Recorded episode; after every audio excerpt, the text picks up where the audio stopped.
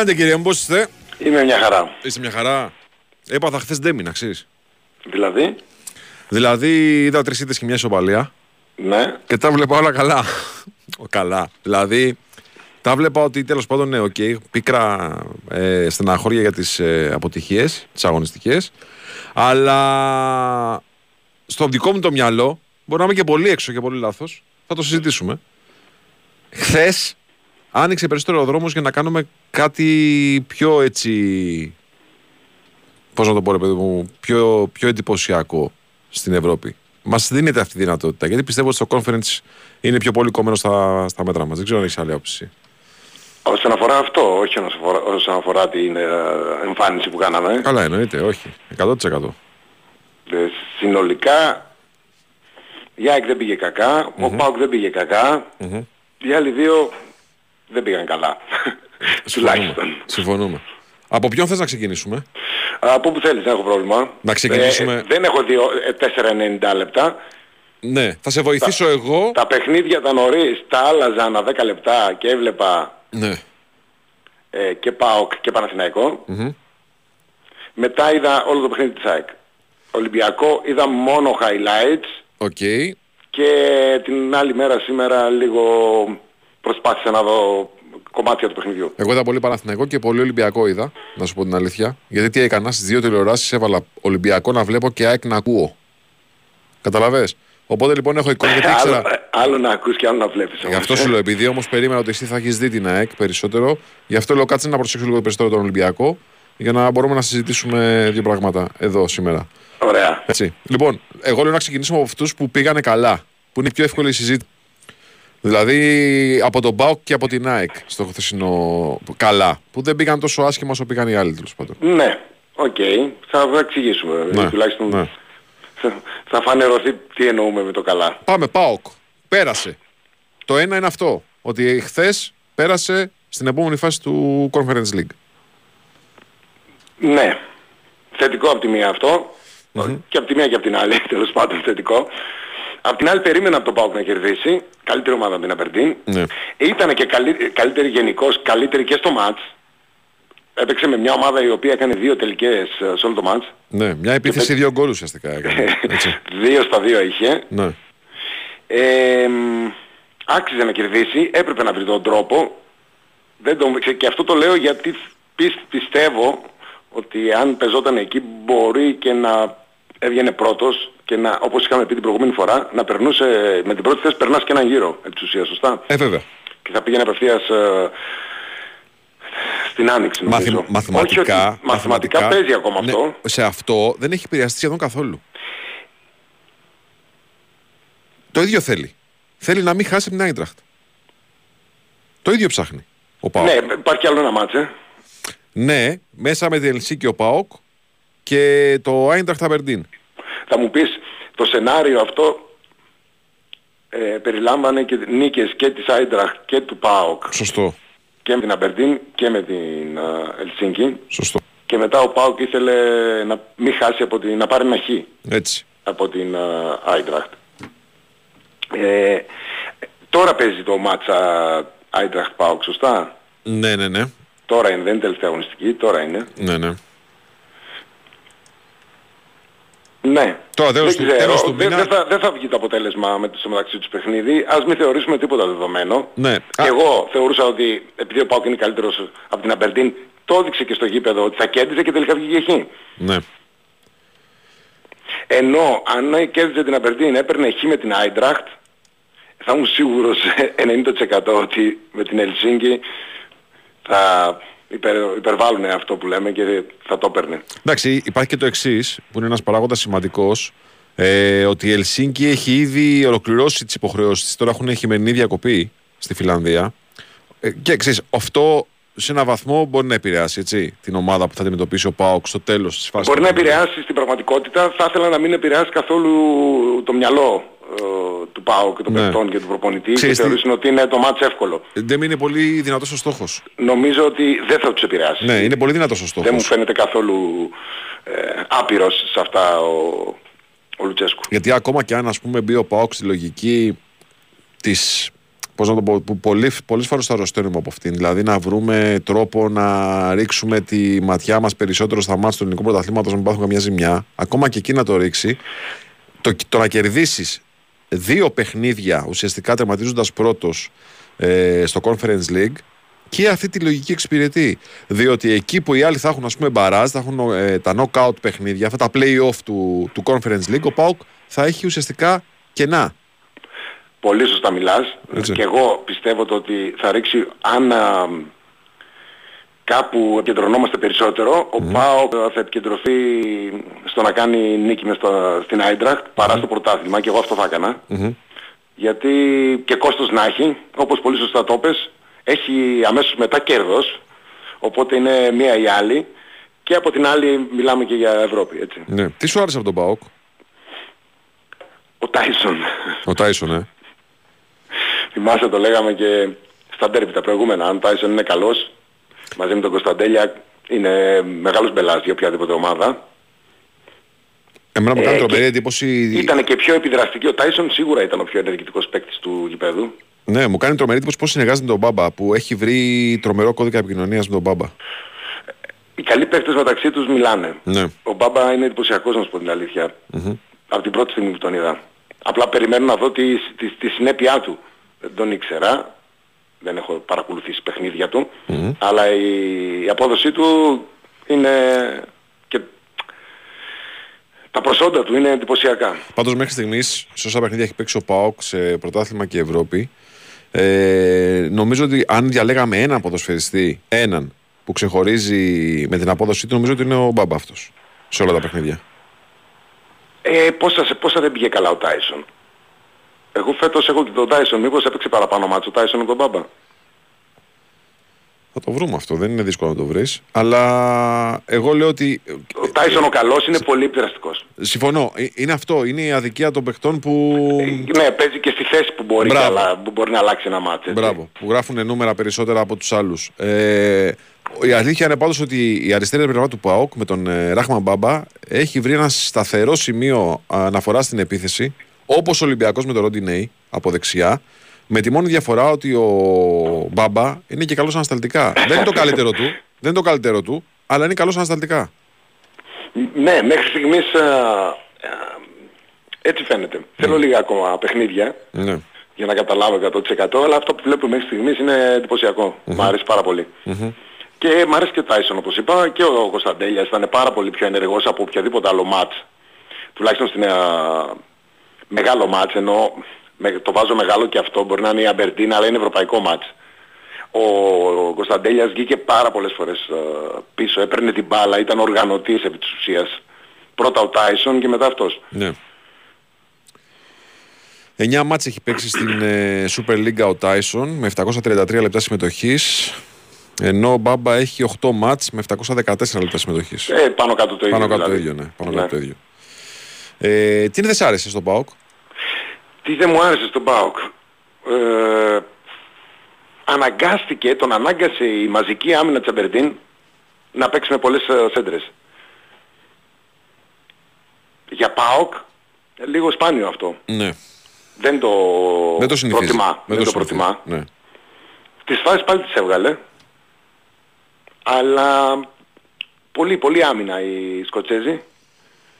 Αυτό στο τέλος θα πούμε ότι λειτουργήσε υπέρ τους. Γιατί όποτε, όταν κάνεις σέντρα μπαίνει μέσα και η, και η τύχη έτσι. Δεν είχαν χώρους πολλούς. Ήταν όλοι πίσω από την μπάλα. 9 παίχτες πίσω από την μπάλα συνεχώς. Ναι. Έτσι. Ναι, ναι. Δεν είναι Δέκα- πολύ εύκολο. Δεν είναι πολύ εύκολος. σε Καθόλου αυτές. εύκολο δεν είναι. Ε, εντάξει, αν πρέπει να πω τι δεν μου άρεσε θα πω αυτό. Ναι. Αν πρέπει κάτι να βρούμε αναγκαστικά. Ναι. Συνολικά ήταν καλός ο Πάοκ όμως. Αλλά τον, έχω, τον, έχω, συνη- τον έχουμε συνηθίσει όλοι να παίζει με ποδόσφαιρο συνδυαστικό. Το έκανε και το έκανε καταπληκτικά σε μερικές φάσεις, ειδικά στον γκολ του Τάισον. ναι.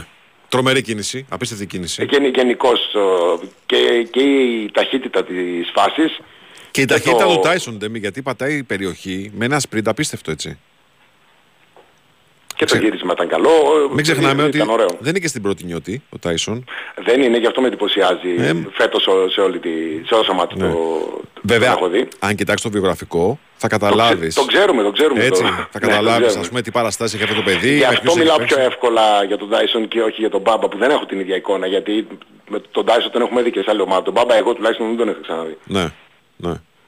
Ε, μ, ναι, ίσως ε, επειδή ισοφάρισαν από το πουθενά δύο φορές, τη μία προηγήθηκα νομίζω. Εντάξει, το πρώτο γκολ είναι πολύ Το σεντερφόρο. ισοφάρισαν Πολύ σεντερφόρο, ωραίο. πάρα πολύ όμορφο γκολ. Πάρα, Πάρα πολύ πολύ όμορφο. ωραίο γκολ, έτσι. Αλλά ισοφάρισαν από το πουθενά. Ναι. Κανένας δεν περίμενε να ισοφαρίσει. Να- Το, το Σωστό. 2 δεν σωστό. το περίμενε κανείς. Σωστό. Εκεί Μετά φταίει, μπορεί να φταίει βιάστηκε και, και φταίει και λίγο. λίγο ο Πάω. Κοτάρσκι, λες, το 2-2. Όχι. Όχι. Δεν βλέπει. Μμμ. Δεν βλέπει. Ναι, Φαίνεται ότι λίγο αργεί. Αυτό εννοείς. ναι, ναι. ναι. Ε, το θέμα είναι πότε είδε και την μπάλα. Αυτό, Αυτό ναι. είναι κάτι πολύ μεγάλη κουβέντα για να την πω εγώ. Δεν, δεν τη λέω πολύ εύκολα. Μπορούμε να πούμε θα μπορούσε να, το, να πάει πιο γρήγορα. Ε, μπορεί απ' την άλλη δεν, είμαστε, δεν, είμαστε, δεν υπάρχει κάμερα στα μάτια του ή από την μεριά πίσω του Κοτάρσκι για να δούμε πότε βλέπει την Πότε μπάλα. είδε πού την πάει. μπάλα, ναι. Πότε είδε την μπάλα. Ναι. Πάντως τα νούμερα στο τέλος του παιχνιδιού, τα χοντρά νούμερα, αυτά που είναι διαθέσιμα σε όλους και όχι τα πολύ αναλυτικά, δείχνουν μια σαφή υπεροχή του ΠΑΟΚ, όπως την είδαμε και εμείς μέσα στον αγωστικό χώρο, με 21 τελικές προσπάθειες του ΠΑΟΚ, μερικές εκ των οποίων, πολλές εκ των οποίων, ε, πολύ ποιοτικές τελικές προσπάθειες, έναντι Εγώ 2, 16 έχω δει. 16 έχεις δει εσύ, ναι. Εγώ σου λέω τα, τα επίσημα απ' τις στατιστικά, δεκα- τα απ' επίσημα τις στατιστικά της δεκα- UEFA σου λέω. Ναι, από τις 16 οι 5 είναι στην αιστεία. Μην κάνεις την πρόσθεση 16 και 5-21. Ναι. Μήπως ε, εκεί, εκεί υπάρχει Μπορεί. η διαφορά μας. Βλέπω τρομερή ακρίβεια στις μπάς- στις πάσες για τον ΠΑΟΚ. Ε, ναι, Έτσι βλέπω εγώ, ναι. για να το δω κι εγώ, γιατί ο ΠΑΟΚ μας έχει συνηθίσει, είναι από τις ομάδες που έχουν όντως τρομερή ακρίβεια στις πάσες. Ε, για να δω. 84 δεν είναι μεγάλη ακρίβεια για τον ΠΑΟΚ. Ο Δεν ΠΑΟΚ είναι παίζει από μεγάλες. το 87, 88 και πάνω. Ναι, εγώ τους έχω στο 86 εδώ. Δεν ξέρω τι στατιστικά βλέπω εγώ. Εγώ βλέπω Εγώ βλέπω Wyscout. Wyscout. OK, προφανώς είναι πιο λεπτομερή λοιπόν. Ε, τα στατιστικά αυτά και 61% κατοχή της μπάλας. Εγώ βλέπω 70. 70 βλέπεις εσύ. Ναι. Ναι. Και expected goals 2,08 ο 2,08. Πάουκ και 0,3 Ε, ωραία. Από μόνο και μόνο από αυτό, έτσι, φαίνεται το, το πόσο έπεσε από την Ακρόπολη η Αβερντίνη και βρήκε και πορτοφόλι. Πέφτοντας. Ναι, αλλά δεν λειτουργούσε και πάρα πολύ καλά. Έστω στις 5 επιθέσεις που έκανε η... Πρέπει να έκανε γύρω στις 15 αν θυμάμαι καλά, δεν το θυμάμαι τώρα το... Μμμ. Υπάρχει και αυτό, θα το δω. Λοιπόν, 16 επιθέσεις έκανε. Και εδώ λέει έκανε ένα σούτ στις 16 επιθέσεις. Λοιπόν, δεν, δεν πατούσε και πολύ καλά το δίδυμο, να σου πω την αλήθεια, χωρίς να έχουν ατομικά κακή απόδοση ο ένας και ο άλλος. Θα ρίξει και μπερδευόταν ίσως επειδή ήταν και εκτός ρυθμού, δεν δεχόταν πολλές επιθέσεις. Θα, είτε ήταν και λίγο άτυχο, άτυχη, άτυχες οι φάσεις. Σε μια-δυο φάσεις φαινόταν λίγο μπέρδεμα. Σε μια φάση πήγε να μπει αυτό γκολ. Ήταν λίγο... Λες να υπάρχει θέμα συντονισμού; Όχι, λέω για τις φάσεις που έτυχαν. Αχα. Δεν έχω μπροστά μου ούτε στοιχεία για το πόσο έχουν παίξει μαζί Κουλιαράκης με, Με Κόγκ. με Ενκόγκ. Ναι. Αλλά δεν μπορώ να κρίνω την άμυνα από τη στιγμή που δεν έγινε και τίποτα. Απλά λέω από τις λίγες αυτές επιθέσεις, ξέρεις, το ένα μπερδευτήκαν θα γινόταν αυτό γκολ. Το άλλο μπήκε γκολ με πολύ ωραία κίνηση βέβαια του Σεντερφόρ, αλλά και η Σέντρα βγήκε και πέρασε και πήγε στο Σεντερφόρ. Ξέρεις. Με Εκεί δεν θέλει το 0,3 στόπερ. δεν πρέπει να τρως δύο γκολ. Ναι. Το, γκολ, το φάουλ είναι φάουλ, εντάξει, δεν μπορούμε να πούμε κάτι. Ε, δεν του πήγε το... α, Επειδή και η τύχη παίζει ρόλο, έστω ένα μικρό, στον ΠΑΟΚ δεν, ε, δεν είχε ο ΠΑΟΚ τύχη σε αυτό το μάτς. Να το πω έτσι κοντρικά. Ναι. Δηλαδή στην Αμπερτίν κάτσαν ό,τι έκανε. Δύο έκανε, δύο γκολ έβαλε. Και δεν μου άρεσε και η βουτιά του κουλιαρακη Πρέπει να καταλάβουμε ότι υπάρχουν κάμερες, δεν είναι ωραίο αυτό. Όπως έκανε βουτιά ο Κωνσταντέλιας και σηκώθηκε χωρίς να έκανε βουτιά, έπεσε. Ε, και σηκώθηκε χωρίς να φυσικά να ζητήσει τίποτα σε μια φάση, έτσι και ο Κουλιαράκης έπρεπε να σηκωθεί. Δεν του ταιριάζει γιατί είναι πολύ σοβαρό παιδί, τον έχω γνωρίσει. Ε, δεν μου άρεσε. Είπατε δεν μου άρεσε. Ε, να σου κάνω μια ερώτηση τώρα που δεν έχει να κάνει με το μάτς αυτό. Έχει να κάνει με το μάτς ε, το ντέρμπι, το πρόσφατο στο Καραϊσκάκη, ανάμεσα στον Ολυμπιακό και τον ΠΑΟΚ. Ε, δήλωσες ότι δεν συγκινήθηκες στην απόδοση του ΠΑΟΚ. Ε, ναι. Δηλαδή, συγγνώμη ρε φίλε. Ε, μπορεί να χρησιμοποιήσεις λάθος λέ- Μα, λέξη. ε. εντάξει, οκ, δεν το Βέβαια. συζητήσαμε αυτό. Αν, και- αν μου πούμε κάνετε- για τη λέξη, μπορεί να ήταν, αλλά ήταν, μπορεί, ήτανε μέσα σε ένα... Πώς να το πω; Ναι. σε πολλά που είπα, τι ήθελα να πω; Για πες. Α, τώρα κοίτα, μου δίνεις την ευκαιρία. Ωραία. Είδες, γι' αυτό είμαστε εδώ. Είχα τρία παράπονα. Ναι. Ναι, ε, γι' αυτό. Ε, ήθελα να πω ότι όπως και στο πρώτο μάτς με την ΑΕΚ, που ο ΠΑΟΚ δεν ήταν καθόλου καλός, δεν σημαίνει ότι ο ΠΑΟΚ είναι κακή ομάδα, επειδή έπαιξε αυτό το μάτς. Έτσι και στο μάτς με το Καραϊ, στο Καραϊσκάκι, επειδή έβαλε 4 στον Ολυμπιακό, δεν σημαίνει ότι είναι πολύ καλή ομάδα. Ότι αυτά τα, οι δύο αποδόσεις του ΠΑΟΚ δεν είναι και χαρακτηριστικές της ομάδας. ναι. Αυτό... Αυτό- Ναι, είναι κάτι Εκεί σαφές. θέλω, να, προφανές, κατα... εκεί θέλω να προφανές. καταλήξω. Βέβαια το εξήγησα μέσα στην εκπομπή αν κάποιος την έβλεπε, αλλά Ναι. εντάξει άμα βγει τώρα ένα α, α, απόσπασμα βγάζει Μπράβο. και ένα άλλο Εγώ- συμπέρασμα. Εγώ δεν πρόλαβα να το δω. Απλά με πήραν τηλέφωνο αμέσως και μου είπανε, δηλαδή, ο κύριος Νικολαίδης τι πρέπει να δει από τον Πάο και να νιώσει συγκινημένος; Έτσι Θα μου το πω. πάνε. Και λέω, κάτσε να το ρωτήσω, ρε Να, παιδιά, δεν ναι. ξέρω. Κοίτα, όπως λοιπόν εγώ δεν λέω το ότι πρέπει να φύγει ο Λουτσέσκου να αλλάξει το Ναι. ρόστερ του ΠΑΟ και τα λοιπά γιατί ήταν τόσο κακός μέσα στη Φιλαδέλφια. Έτσι θεωρώ και μέσα στο Καραϊσκάκι έκανε αυτό που ήξερε καλά αλλά βολεύτηκε πάρα πολύ με το παιχνίδι που έπαιξε ο Ολυμπιακός. Το Συμφωνώ, παιχνίδι, συμφωνώ. το παιχνίδι που έπαιξε ο Ολυμπιακός ήταν κομμένο και ραμμένο στα μέτρα του λουτσεσκου και είπα επίσης ότι σε τέτοιο μάτς, σε ένα κοντρόλ παιχνίδι, δίνοντας χώρο στον ΠΑΟΚ, τον ΠΑΟΚ δεν μπορεί να το παίξει κανείς. Είπα ότι μπορεί να το παίξει μόνο ο Παναθηναϊκός λίγο να τον κοντράρει, όχι λίγο, να τον κοντράρει σε τέτοιο μάτς. Ότι αν τον αφήσεις τον Πάοκ έτσι, ξέρεις να το κάνει πολύ καλά.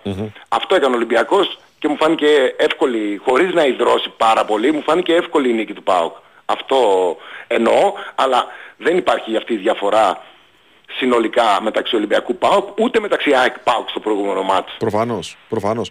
Και πώς εξηγείται κιόλας αυτή η διαφορά στην εικόνα, έτσι; Ε, πώς από Κυριακή σε Κυριακή έχουμε μια ομάδα, από Δευτέρα σε Κυριακή ουσιαστικά, μια ομάδα που δεν εμφανίζεται καν σε ένα παιχνίδι με την ΑΕΚ. Δεν εμφανίστηκε, έκανε μια τελική προσπάθεια στο 96 ο ΠΑΟΚ σε εκείνο το μάτς. Ναι, ναι, ναι. Εμφανίστηκε με, αυτό το, με αυτή τη λογική και με αυτό το πλάνο μέσα στο Γεώργιος Καραϊσκάκης και έκανε αυτό το θρίαμβο. Ε, Ξέρεις τι έγινε; Τρελαίνεσαι Με- καμιά φορά.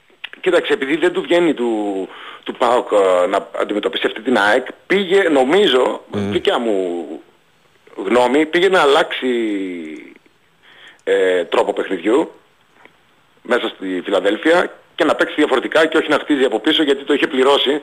Οπότε πήγε να παίξει με μεγάλες μπαλιές κτλ. Ένα πιο άμεσο παιχνίδι. Ναι. Η ΑΕΚ όμως Πάμε τώρα εδώ. Ο Πάοκ έπαιξε όπως θα ήθελε η ΑΕΚ. Όπως ακριβώς λέω ότι ο Ολυμπιακός έπαιξε όπως θα ήθελε ο παοκ Έτσι έκανε και ο ΠΑΟΚ μέσα στη Φιλαδέλφια. Πήγε να παίξει direct ποδόσφαιρο με την ΑΕΚ. Η ΑΕΚ ε, δεν μπορούσε να την παίξει την ΑΕΚ έτσι.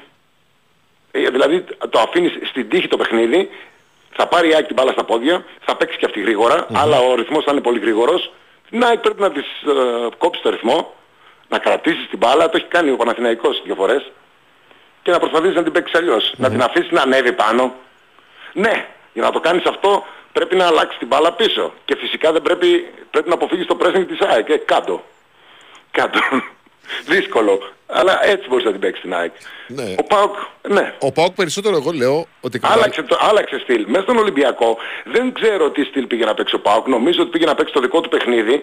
Αλλά τον είδα λίγο να προσπαθεί να διαβάσει το μάτι με τον Ολυμπιακό, να, να τσεκάρει πώς θα παίξει ο Ολυμπιακός. Απ' την άλλη α, είδα τον Ολυμπιακό να μην πρεσάρει, να αφήνει τον Πάοκ με τη βάλα στα πόδια. Ε, το είδε ο Πάοκ. Αυτό σιγά σιγά έκανε το παιχνίδι δικό του και ε, επέβαλε το ρυθμό του. Ε, Εγώ λέω ότι κι- κλειδί στην εξέλιξη αναμέτρησης και διαμόρφωση της εικόνας που μας μένει πιο πολύ στο μυαλό, γιατί είναι αυτή του δευτέρου ημιχρόνου και όχι του πρώτου ημιχρόνου, όπου νομίζω θα συμφωνήσουμε ότι το παιχνίδι ήταν ένα παιχνίδι μοιρασμένο στο πρώτο ημιχρόνο. Παρά το Ε, θα γεγονός- σου πω, θα σου πω. Εγώ την αίσθηση είχα ότι ο ΠΑΟΚ το ήλεγχε. Ναι, χωρίς α, μ, τεράστια διαφορά, αλλά το ήλεγχε το, το παιχνίδι. Πατούσε καλύτερα στο γήπεδο ο ΠΑΟΚ. οκ, Με τρία χαφ ο Ολυμπιακός, θυμάσαι που το λέγαμε, βεβαίως. που δεν το περίμενε κανείς, τρία χαφ έβαλε χωρίς τελικά να πάρει αυτό που ήθελε ή να ελέγξει Ωραία. το ρυθμό με τα τρία χαφ. Θες να μου πεις τι έπαθε όταν έβγαλε ένα από τα τρία χαφ; Γιατί Δεν, ήταν- έπαθε, δεν έπαθε τίποτα. Έγινε ένα πέναλτι το οποίο δεν έπρεπε να γίνει Ναι, και εκεί δεν μπορείς να αντιδράσεις. Είναι σαν να τέλειωσε το μάτς. οκ. Πράγμα το οποίο δεν το έχουμε επίσης δει πολλές φορές στον Ολυμπιακό. Ο Ολυμπιακός αντιδρά. Αντέδρασε μόνο ο Φορτούνης στο τέλος. Ναι. Επί της ουσίας, αν θες τη γνώμη μου. Εγώ λέω πάντως ότι εκεί πέρα βιάστηκε, ο και λίγο, Φορτούνης αντέδρασε βιάστηκε και λίγο ο στο Μαρτίνεθ, τέλος. βιάστηκε ο Μαρτίνεθ να καταλήψει το αρχικό του πλάνο. Δεν πήγαινε καλά το πλάνο του, παρόλο που ήταν ε, μόνο 0-1. Δηλαδή, ε, ε, λες ότι επειδή άλλαξε και βάλε Λέω άλλαξε ότι... τα τρία χαφ, με... ότι άλλαξε και όλη η εικόνα του παιχνιδιού. Λ... Μην μας μπερδεύει νομίζω γιατί ο, ο Πάοκ έκανε λίγες φάσεις και καλές. Το πέναλτι αυτό ήταν πολύ εύκολο πέναλτι. Συμφωνώ. Λέω το 0-2 δεν μπόρεσε να αντιδράσει μετά ο, ο Ολυμπιακός. Δεν, δεν, σαν να μην το πίστευε, σαν να καταλάβαινε ότι δεν είχε τον έλεγχο του παιχνιδιού. Εγώ λέω, Ντέμι, το εξής. Ότι αν ας πούμε παρατηρήσαμε ένα πρόβλημα, τέλος πάντων μια, μια γραμμή που ο Πάοκ μπορούσε να πιεστεί περισσότερο από τις υπόλοιπες, ήταν αυτή στη μεσαία γραμμή λόγω των χαρακτηριστικών των ποδοσφαιριστών του. Όχι, όχι ότι δεν είναι ποιοτικοί ποδοσφαιριστές, αλλά έχουν κάποια χαρακτηριστικά τα οποία ευνοούν τον αντίπαλο, βοηθάνε τον αντίπαλο να πιέσει, να κλέψει μπάλες και να ελέγξει το ρυθμό με αυτόν τον τρόπο. Το γεγονός λοιπόν ότι ξαφνικά νιώθουν μια άνεση ο Σντόεφ με τον ε, Μεϊτέ, βοηθάει και όλο τον Μπάουκ να πάρει ανάσα και να, κάνει, να, να, να κοιτάξει ακόμα μεγαλύτερη ευκολία το πώς θα επιτεθεί, το πώς θα, θα φτιάξει τις επιθέσεις του, πώς θα υλοποιήσει το πλάνο του προπονητή. Εγώ το έβλεπα αυτό και στο πρώτο ημίχρονο. Ναι. Απλά το είδαμε πολύ περισσότερο μετά το 0-2 ναι. γιατί ήταν ο ψυχολογικός παράγοντας που έκοψε τα πόδια του Ολυμπιακού. Okay. Και είχε και τον uh, Πορόζο που ήταν σε κακή μέρα. Ναι, ναι, ναι. Ήταν ναι. μέσα και στα 4 γκολ. Ναι. Ωραία. Κύριε, θα κάνουμε διαφημίσεις, θα κάνουμε break σε αυτό το σημείο και θα επιστρέψουμε να μιλήσουμε για την ΑΕΚ, η δεύτερη που παίρνει σχετικά καλό βαθμό χθες, με βάση τα όσα μας είπες εσύ τουλάχιστον. Έτσι ε, στον παιχνίδι Ναι, δεν ήταν κακή η ΑΕΚ. Ναι. Μετράει και ποιον αντίπολο έχουμε απέναντι, έτσι. Προφανώς, ναι. Θα Εγώ βέβαια όλοι καλούς αντιπάλους έχουν, αλλά θα τα πούμε... Ε, ναι, έχω ναι. μια ένσταση πάνω σε αυτό που λες σχετικά με το, τη, τη βασική ιδέα του Αλμέιδα και το πόσο, πώς να το πω, εύστοχη ήταν απέναντι σε μια ομάδα σαν τη Μαρσέη. Κοίταξε, αλλά... όταν πάμε στη, και, και λέμε για το εύστοχη, ναι. για να πάμε σε αυτό σημαίνει ότι έχουμε δημιουργήσει τις προϋποθέσεις και μετά κρίνουμε την ευστοχία. Όχι, ναι, όχι, δεν όχι, όχι εύστοχη ΑΕΚ, εύστοχη, εύστοχο το πλάνο, εγώ λέω. Εγώ λέω ότι από τη στιγμή που δημιούργησε φάσεις, το πλάνο βγήκε. Να τα πούμε μετά το break όμως. Να τα πούμε. Να τα πούμε μετά το break. Λοιπόν, break, δελτίο ειδήσεων και επιστρέφουμε.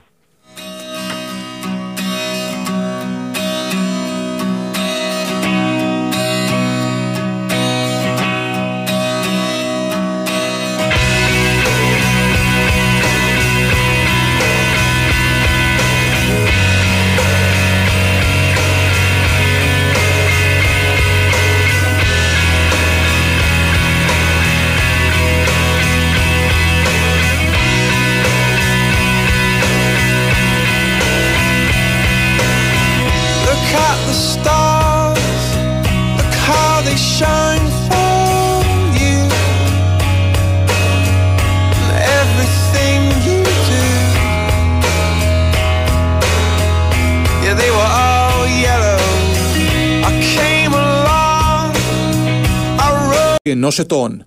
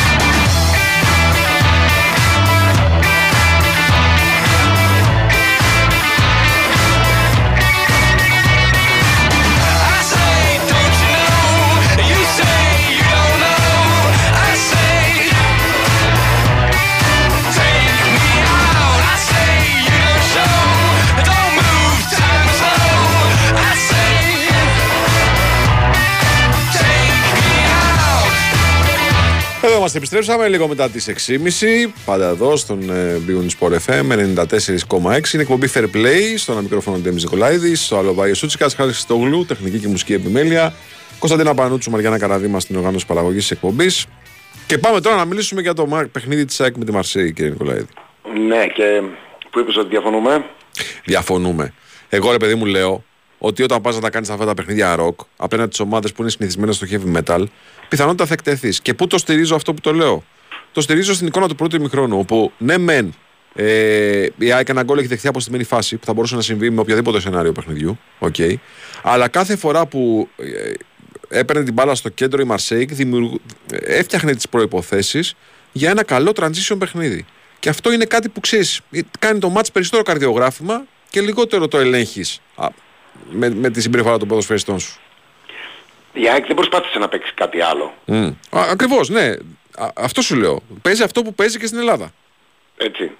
Δεν προσπάθησε να παίξει κάτι άλλο. Έπαιξε, πήγε να παίξει το παιχνίδι της. Απέναντι όμως έχει καλύτερους παίκτες mm-hmm. από ότι στο ελληνικό πρωτάθλημα, καλύτερη ομάδα συνολικά, πιο, πιο ποιοτική ομάδα από οποιαδήποτε άλλη στο ελληνικό πρωτάθλημα. Mm-hmm. Κατοχή σχεδόν ίδια, τελικές παραπάνω η ΑΕΚ, ευκαιρίες παραπάνω η ΑΕΚ. Εύστοχη δεν ήτανε. Πιο ναι. εύστοχη ήταν η Μαρσέη. Δεν είναι η πρώτη φορά που συμβαίνει αυτό έτσι. Όχι, δεν είναι. Ναι. Δεν είναι. Τώρα, αν θα πρέπει η ΑΕΚ για να μπορέσει να παίρνει και προκρίσεις να αλλάξει τρόπο παιχνιδιού στα ευρωπαϊκά παιχνίδια, είναι μια κουβέντα. Και ίσως να έπρεπε. Απ' την άλλη, την ΑΕΚ ως ομάδα σοβαρή δεν τη βλέπουμε πολύ. Τα τελευταία χρόνια δεν τη βλέπαμε, τώρα την βλέπουμε. Θέλω να πω η ίδια ομάδα. Τώρα διαμορφώνεται λες. Ε, ναι, το εννοώ, σοβαρή ομάδα δεν εννοώ με σοβαρή πορεία ναι, ναι, ναι, ναι, καταλαβαίνω. Ναι, τελευταία φορά ήταν πριν και ήταν μία φορά πριν πέντε χρόνια, έξι. Mm-hmm. Και νομίζω ήταν μία φορά αυτή. Πάλι, δηλαδή, θέλω να σου πω τα τελευταία χρόνια δεν το έχουμε δει. Τώρα βλέπουμε μια δουλειά και αυτή η ίδια ομάδα και ο ίδιος προπονητής του χρόνου παράδειγμα θα είναι πιο έμπειροι σε τέτοια παιχνίδια. Ε, μπορεί να πρέπει να το αλλάξει, αλλά δεν θα, δω, δεν θα πω εγώ ότι ε, είναι και πολύ εύκολο να το κάνει. Η... Αν με ρωτάς, ναι, αλλά χρειάζεται και χρόνος για να μπορέσει η ΑΕΚ να παίζει, να γίνει πιο κοινική, να μπορεί με λίγες ευκαιρίες να βάζει γκολ. Εδώ κάνει ευκαιρίες πάντα, εύστοχη δεν είναι. Δηλαδή ναι. φαντάσου, έγιναν τα πάντα τέλεια σε μια φάση. Ο Άμπραμπατ που κάνει αυτές τις εκπληκτικές έντρες που μόνο αυτός μπορεί, με το ειδικό στυλ που έχει από δεξιά, πηδάει όπως πηδάει ο, ο Λιβάη και στέλνει την μπάλα εκεί που μόνο εκεί δεν μπαίνει γκολ. Δηλαδή οπουδήποτε αλλού θα μπαίνει γκολ. Είναι και λίγο άτυχες αυτό. Είναι, και, είναι και λίγο άστοχη. Έχει πάντως... Φάσεις όμως ναι. πάλι δημιούργησε. Βεβαίως. Δεν ε, υπολείπεται πουθενά στη Μαρσέη εκτός από την κοινικότητα στο συγκεκριμένο παιχνίδι. Και αυτό είναι ένα στοιχείο που βάζεις τώρα διαφορετικό της Μαρσέη σε σχέση με τη Μαρσέη που είχαμε γνωρίσει το καλοκαίρι, έτσι, κοντά στον Παναθηναϊκό. 100% συμφωνώ. Ναι. Ε, τελείως Ήταν λίγο, παίζουμε στην Αλάνα η Μαρσέη. Μας έκανε εντύπωση γιατί ήταν λίγο πώς να το πω, έπαιζε πιο ε, χαρούμενο ποδόσφαιρο, προσπαθούσε να παίξει, θα βρίσκεται ο καθένας μόνος του, δεν υπήρχε συνοχή στην ομάδα. Εσύ το λες, εσύ το λες με θετικό πρόσημο, εγώ θα το πω έπαιζε με μεγαλύτερη αφέλεια. Ακριβώς, εντάξει, σαν να έπαιζε στην Αλάνα το πω. Εγώ ναι. φυσικά ποιότητα οι παίχτες ε, τώρα έχει δέσει η ομάδα, ναι. έχει ένα σχέδιο. Τώρα τους βλέπεις ότι έχουν τελείως διαφορετική τοποθέτηση στο γήπεδο, άλλα μέτρα στο γήπεδο, παίζουν με διαφορετικό τρόπο τελείως. Χτυπάνε στην κόντρα γιατί σου λέει τι θα μας δώσει η ΑΕΚ, θα μας το δώσει αυτό η ΑΕΚ. Πάμε να, το, να επενδύσουμε πάνω σε αυτό. Τους βλέπεις τελείως. Σιγά σιγά το περνάει ο Γκατούζο αυτό που. το δικό του το προφίλ τέλος πάντων το προπονητικό στη Μαρσέη. Το περνάει. Η ΑΕΚ επειδή δεν υπολείπεται, mm-hmm. μπορεί να στεναχωριόμαστε, χάσαμε τη Μαρσέη, αλλά άμα κάτσεις και το σκεφτείς, έπαιξε με τη Μαρσέη, ήταν σε όλα εκτός από την κοινικότητα και την τύχη, λίγο καλύτερη του Μαρσέη. Για πάμε να μας πεις τους αριθμούς, τους δικούς σου. Ε, τα, η διαφορά μεγάλη είναι στα expected goals. Το οποίο είναι 2,27 για την ΑΕΚ με 1,13 για τη Μαρσέη. Ναι. Και οι τελικές που είναι 19 για την ΑΕΚ και 11 για τη μαρσεη Τώρα, αυτός που δεν βρέθηκε φαινόταν και στο γήπεδο που μας έχει συνηθίσει να είναι σχεδόν πάντα πολύ καλός και δεν ήταν τόσο καλός, ήταν ο Σιμάνσκι. Ναι. Ε, ο Μάνταλος ήταν καλός και πολύ μέσα στο παιχνίδι της ΑΕΚ. Ο Μουκουντή ήταν καλός, όχι ότι ο Β δεν ήταν, ο Μουκουντή όμως πήρε πολλές φορές την μπάλα. σε Έκανε, επαναστήσεις. τρο... έκανε πάρα πολλές, Πολύ καλό παιχνίδι. έκανε. ε, πάρα πολλές παρεμβάσεις, επεμβάσεις κέρυες. Σωστά το λες. Κέρυες. Ναι, ναι. Έτσι. Και ο Ελίασον τελικά, έστω και λίγο που έπαιξε, τρεις έντρες βρήκε συμπαίκτη του. Ναι. δεν μπορεί να παί- δεν το λέω γιατί δεν έπαιξε, υπάρχει και ένα, ε, πώς να το πω, ένα rotation που πρέπει να γίνει, γιατί μπορεί να, το, να έπαιζε από την αρχή παράδειγμα και να κουραζόταν άμεσα ή να πάθαινε κάτι. Δεν, δεν έχω άποψη γι' αυτό. Ναι. Απλά μπήκε μέσα και ήταν εύστοχος γιατί το λέω για τον Ελίασον ο οποίος έχει διανύει πάλι περίοδο ε, ή μάλλον δεν, δεν θα το πω περίοδο φόρμας. Ε, μετά τον τραυματισμό του πλέον τα τελευταία μάτς ε, έχει επανέλθει στα ίδια καλά επίπεδα όπως το ξέραμε πέρσι στο μισό πρώτο πρωτα- του πρωταθλήματος. Και πλέον κάνει και κάτι που δεν το έκανε πέρσι. Δηλαδή κάνει κινήσεις στο δεύτερο δοκάρι, ε, κινήσεις επιθετικού Κλείνει, κλείνει περισσότερο μέσα στην περιοχή. για να τελειώσει φάσεις. Ναι. Ναι. Δεν το έκανε πέρσι αυτό. Φέτος το έχει βάλει και αυτό στο παιχνίδι του. Προφανώς κατόπιν υπόδειξης του, Μαλ- του Αλμέιδα, έτσι. ναι, ναι, ναι. Γιατί είναι κάτι, αυτό το στοιχείο του παιχνιδιού του, ας πούμε, δεν είναι κάτι το οποίο μπορούσαν να το διαβάσουν μέχρι πέρσι οι αντίπαλοι της ΑΕΚ. Καινούριο στοιχείο είναι. Τώρα προφανώς σιγά σιγά ναι, οκ, θα το περιμένουν και αυτό. Αυτό είναι μια φυσική εξέλιξη ενός πολύ καλού ποδοσφαιριστή. Να βελτιώνεται Για- σε τομείς που δεν Ακριβώς δεν και όταν α, κλείνει μέσα να γίνεται και σκόρερ. Γιατί δεν φημίζεται γι' αυτό. Όσο κλείνει ο Ελίασον με αυτό το παιχνίδι που παίζει η ΑΕΚ, τόσο περισσότερα γκολ θα, θα πετυχαίνει. Ναι. Ε, είναι- υπάρχει κάτι που δεν σ' άρεσε στο μάτς; Πέρα από το αποτέλεσμα, φαντάζομαι. Εντάξει, οκ. Εγώ ως φίλαθλος και ως ε, φίλαθλος της ΑΕΚ, mm ικανοποιημένος είμαι και από την προσπάθεια. Μμμ. Και από το... από τον τρόπο που παίζει. Θεωρώ πάντα ότι και το είδα και χθες, αλλά το βλέπω σε όλα τα μάτς. Άρα μπορώ να το, να το δεχθώ. Δεν είναι κάτι το οποίο άλλαξε. Ότι ρισκάρει αρκετά πιο γρήγορα από ό,τι θα έπρεπε. Αλλά αυτή είναι η φιλοσοφία του, έχω καταλάβει ότι αυτή είναι η φιλοσοφία του προπονητή. Δηλαδή, άμα σταματήσουμε ε, σε στιγμιότυπα καμιά φορά ότι το- όταν κάνει επίθεση η ΑΕΚ, έστω και να είναι στο 50 λεπτό, στο 52, στο 53, στο 47, θα δεις ότι ο τελευταίος παίκτης της ΑΕΚ είναι στο ημικύκλιο ε, του κέντρου από τη μεριά του επιθετικού, δηλαδή ε, της ε, επίθεσης, δηλαδή στο αντίπαλο μισό. Ναι, ναι. Είναι πάρα πολύ ψηλά. Αυτό όμως το κάνει πάντα. Δεν πρέπει, Εκεί να λίγο έχονται, φοβήθηκα. δεν πρέπει να έχονται κοντά γραμμέ. Μα έτσι έφαγε το δεύτερο γκολ, έτσι. Αλλά να μου Εκεί, πεις το φάγε, εντάξει, το φάγε στο τέλος. Ναι, ναι, ναι. Το φάγε στο τέλος. Εκεί ήταν πολύ καλός και στις μακρινές μπαλιές και καθάριζε και ο Βίντα αλλά ο Μουκουντή ειδικά. ναι. Οπότε, αλλά να, αν δεν σου κάτσει καμιά φορά, τα παίρνει αυτά τα ρίσκα ο... Και τα παίρνει αυτά τα ρίσκα γιατί το ένα δεν θέλει να το κάνει 2-1. Ναι. Εμείς στο μυαλό μας ή εγώ σκέφτομαι ότι πολύ ρισκάρουμε από πολύ νωρίς γιατί έχουμε στο μυαλό μας να ισοφαρίσουμε για αρχή. Αυτός μπορεί να έχει στο μυαλό του να βάλει γκολ και να πάει και για δεύτερο. Πράγμα το οποίο αν δούμε τα νούμερα βγαίνει. Κα- Θα τις κάνει τις φάσεις.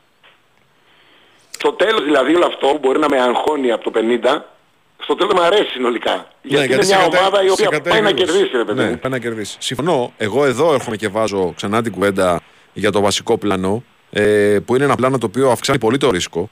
Βέβαια θα μου πεις χθες κυνηγάγαμε στο σκορ. Μάλιστα, οκ. Ναι, Κυνηγάγαμε το έχεις στο σκορ. συνηθίσει να κυνηγάει. Ε, το, κάνει, το κάνει όμως και σε παιχνίδια που δεν κυνηγάει το σκορ. Θυμίζω το βασικό πλάνο, το αρχικό πλάνο του Αλμέιδα όταν ήταν στις πρώτες μέρες στην ΑΕΚ, που βέβαια την άλλαξε τη διάταξη μετά. Παίζει με τρεις κεντρικούς αμυντικούς, αν το θυμάσαι. Ε, αυτό ήταν, μιλάς τώρα για τα 3-4 παιχνίδια όταν πρώτο ήρθε και παίζαμε στη Ριζούπολη. Άλλο θέλω να σου πω όμως, ο ένας από τους τρεις κεντρικούς αμυντικούς, πέρα από ότι τα μπακ ήταν στα κόρνερ, ο ένας κεντρικός αμυντικός, λοιπόν, ο Βίντα συνήθως, ήταν έξω από την περιοχή του αντιπάλου. Συνεχώς. Λειτουργούσε περισσότερο σαν δεξί back half και λιγότερο σαν stopper. Δηλαδή τα μέτρα της ΑΕΚ σε όλες τις ειδικέ του Αλμέιδα είναι πολλά στο γήπεδο. Είναι, ανεβαίνει πολύ ψηλά στο γήπεδο. Να σου πω κάτι. Στην εκπομπή της Δευτέρας στη Νόβα, Ναι. έκανα κάτι στατιστικά, βγάλαμε κάτι πίνακες. Μμμ. Που, ε, Τι χρειάζεται, πόσο σουτ χρειάζεται κάθε ομάδα για να βάλει γκολ. ναι. Ε, Παναθηναϊκός νομίζω χρειάζεται 6 σουτ, 5,5. Μμμ. Νορμάλ μου ακούγεται. Ε, Η ΑΕΚ χρειάζεται 9,5. 9,5. Αυτό είναι τόσο νορμάλ. Λοιπόν, η ΑΕΚ σε κάθε μας τις κάνει τις φάσεις. Τα κάνει τα σουτ. Έκανε 19. Τα 6 πήγαν στην αιστεία 0. Έχει 2,27 expected goals. Αν η ΑΕΚ ήταν πιο εύστοχη, αν έπαιρνε αυτό που στατιστικά της αναλογεί, Ναι. δεν θα ήταν τα αποτελέσματα αυτά. Δεν θα ήταν τα αποτελέσματα αυτά με την Κηφισιά, με τον Πανσεραϊκό, με τη Μαρσέγ. Δεν είναι δηλαδή ότι προβληματίζεσαι ότι δεν κάνει τις φασεις Είναι το ότι δεν μπαίνει μπάλα μέσα. Δεν τις τελειώνει τις φάσεις. Ναι. Ωραία, να κάνουμε λοιπόν μια συζήτηση. Αξίζει να την κάνουμε τη συζήτηση γιατί δεν τι τελειώνει τις φάσεις, ή το θεωρείς τελείως τυχαίο παράγοντα; Δεν μπορώ να το θεωρήσω τυχαίο παράγοντα κάτι το οποίο Συμβαίνει συνεχώς. Συνεχώς. Ναι. ναι. Ε, γενικά η ΑΕΚ εκτός από γρήγορο ποδόσφαιρο... Παίζει και βιαστικό ποδόσφαιρο. Ναι, παίζει και λίγο βιαστικά. Okay. Πολλές φορές παίζει και βιαστικά. Ναι, έχουμε την ίδια εικόνα. Γιατί αυτό που λες εσύ, μια ομάδα ας πούμε στο 50, στο 52 που ψάχνει να βρει ένα γκολ, όχι δύο, να βρει ένα γκολ και είναι με 7-8 παίχτες ή έξω ή γύρω ή μέσα στην περιοχή του αντιπάλου και ε, σουτάρει, επιχειρεί σούτ ένας ποδοσφαιριστής της από διαγώνια θέση, ακόμα και αν αυτός ο ποδοσφαιριστής της είναι τέλος πάντων ο καλύτερος σουτέρ και ένας από τους καλύτερους στην Ελλάδα. Μιλάω για τον Τζούμπερ. Είναι μια βιαστική επίθεση. Μα η ΑΕΚ κάνει πολύ γρήγορες επιθέσεις. Η ΑΕΚ παίζει πάρα πολύ άμεσο ποδόσφαιρο. Ναι. Γι' αυτό βλέπεις την ΑΕΚ να έχει ποσοστό στις πάσες πάντα χαμηλότερο από τους ε, ανταγωνιστές. Γιατί η ΑΕΚ θα σου κάνει 70 επιθέσεις στο μάτς, οι ανταγωνιστές στην Ελλάδα θα σου κάνουν 50-40.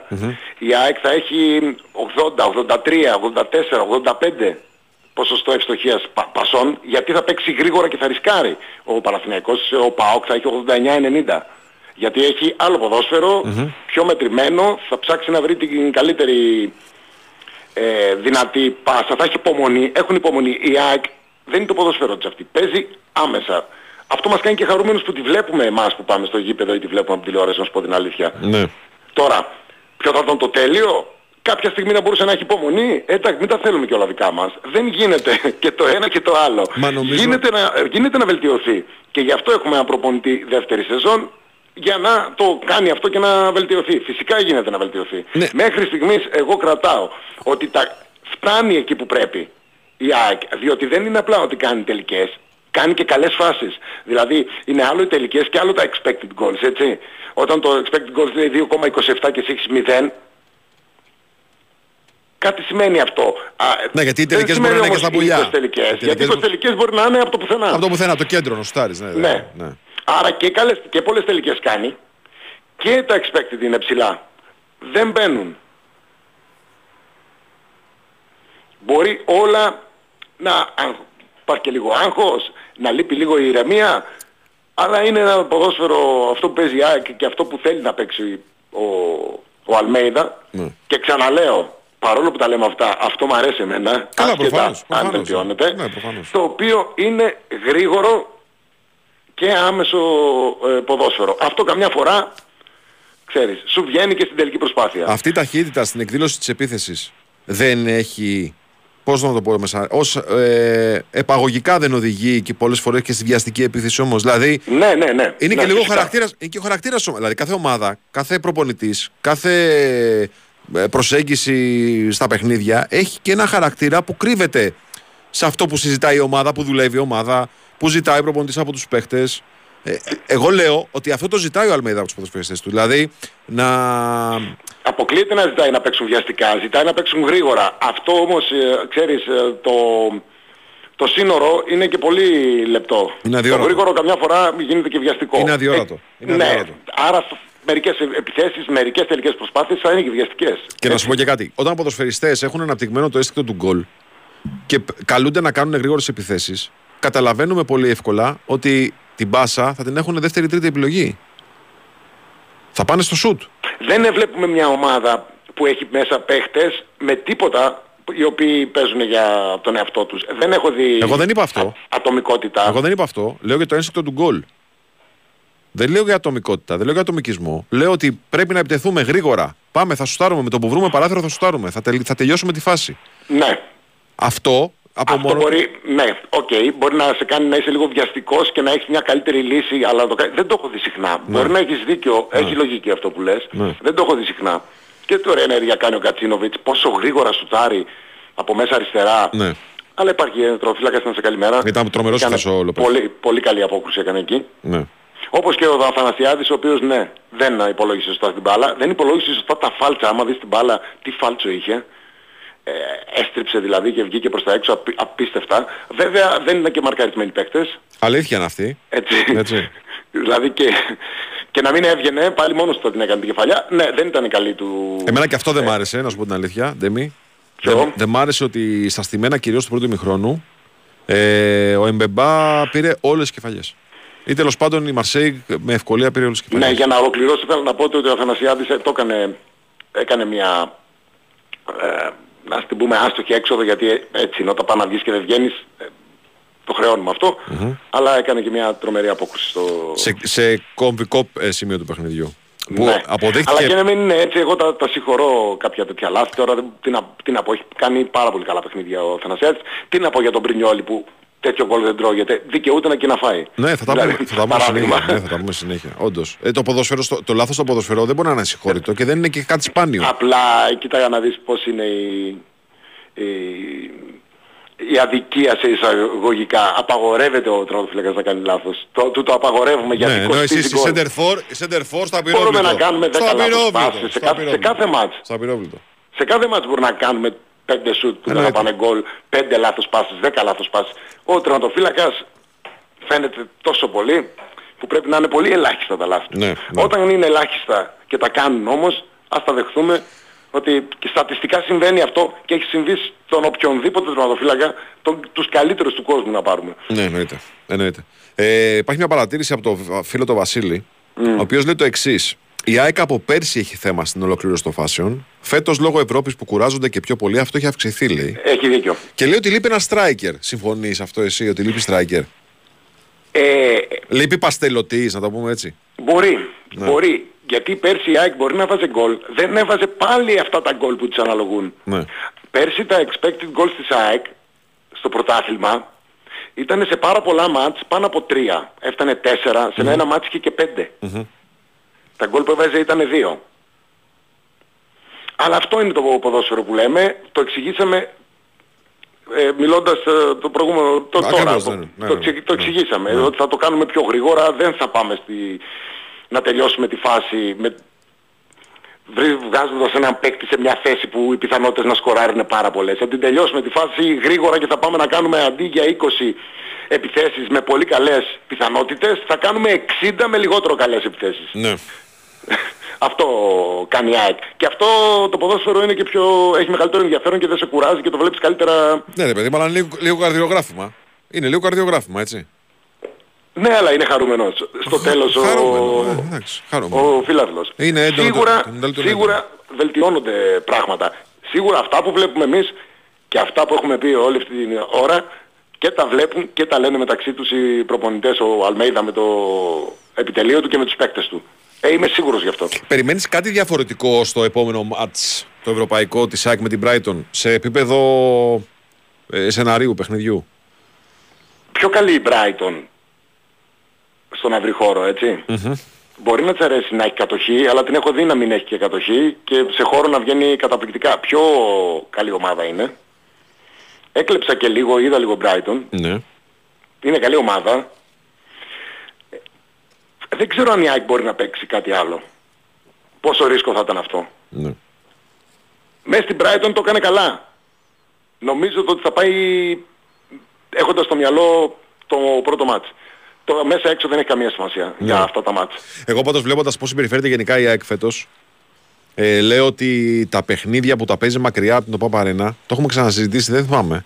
Την κάνουν λιγότερο βιαστική. Την κάνουν λιγότερο βιαστική και ε, ίσως και ε, τα μέτρα που παίρνει, γιατί παίρνει κάποια μέτρα προφύλαξης, ρε παιδί μου, προσπαθεί να είναι λίγο πιο προσεκτική, έχει τις γραμμές της λίγο πιο κοντά, λίγο πιο ε, ε, ε, μακριά από την αντίπαλη περιοχή, στέκονται οι ποδοσφαιριστές της, την βοηθάει να εκμεταλλευτεί τα σπρίτ του Γκαρσία για παράδειγμα, βγαίνει σε μεγαλύτερο χώρο, ε, παίζει ένα, πιο, ένα διαφορετικό Έτσι στυλ είναι παιχνιδιού. γιατί, γιατί μέσα στη Φιλαδέλφια με, το μάτς, με τα μάτς που είδε και ο κόσμος πέρσι Ναι. και με την ομάδα να παίζει με τόσο ενθουσιασμό ποδόσφαιρο ε, το να καθυστερήσεις την μπάλα και να την κυκλοφορήσουν τα στόπερ μεταξύ τους δεν το έχεις δει ποτέ. Ναι, Ποτέ δεν το έχεις δει. ναι.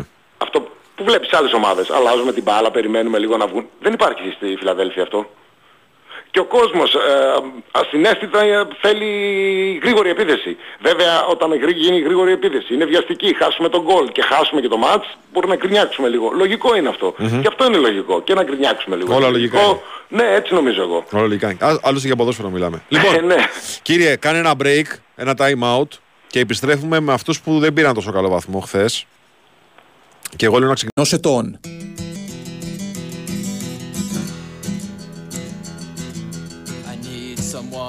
Person to talk to, someone who care to love. Could it be you? Could it be you? Situation gets rough, then I start to panic. It's not enough. It's just a habit, a kid, you're sick. Well, darling, this is it. You can all just kiss off into the air. Behind my back, I can see them stare. They'll hurt me bad, but I won't mind. They'll hurt me bad, they do it all the time. Yeah, yeah. Yeah, they do it all the time. Yeah, yeah. They do it all the time. They do it all the time. They do it all the time. Do it all the time.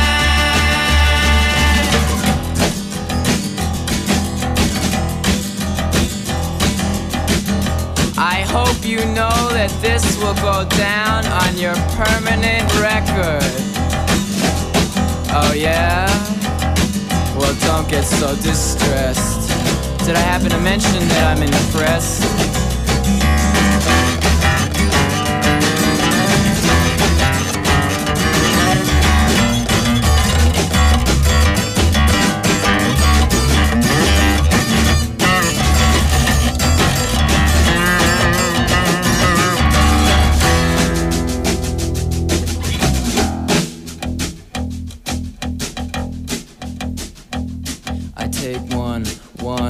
one, one cause you left me. And two, two, two for my family. And three, three, three for my heartache. And four, four, four for my headaches. And five, five, five for my lonely. And six, six, six for my sorrow. And seven, seven for n- n- n- no tomorrow. And eight, eight, I forget what eight was for. But nine, nine, nine for lost God. Ten, ten, ten, ten for everything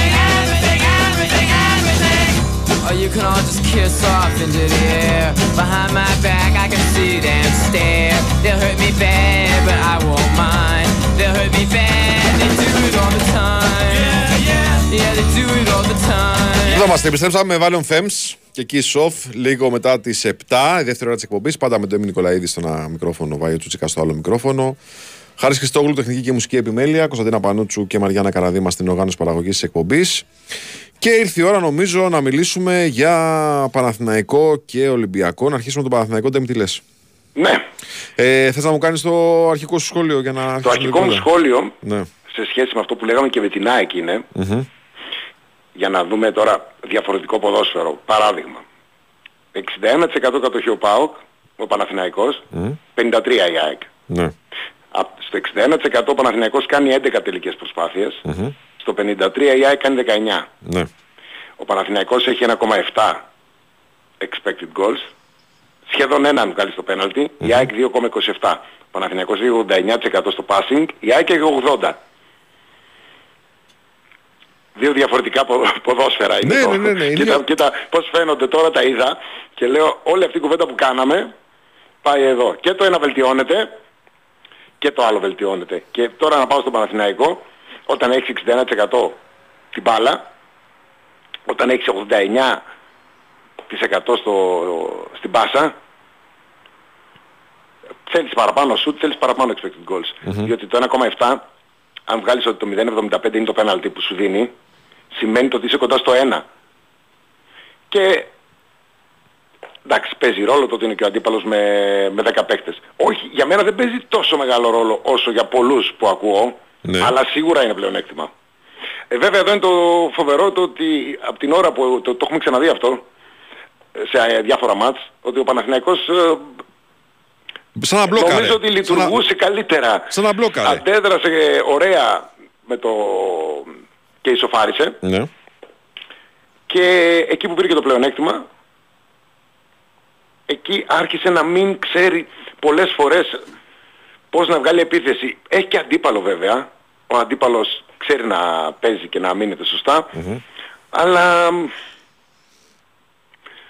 τα νούμερα αυτά που είχε και ήταν καλά, νομίζω ότι και ο Γιωβάνοβιτς θα ήθελε παραπάνω ε, τελικές, παραπάνω φάσεις να βγάλει, πράγμα το οποίο δεν έκανε ο Παναθηναϊκός. Ναι, αλήθεια είναι.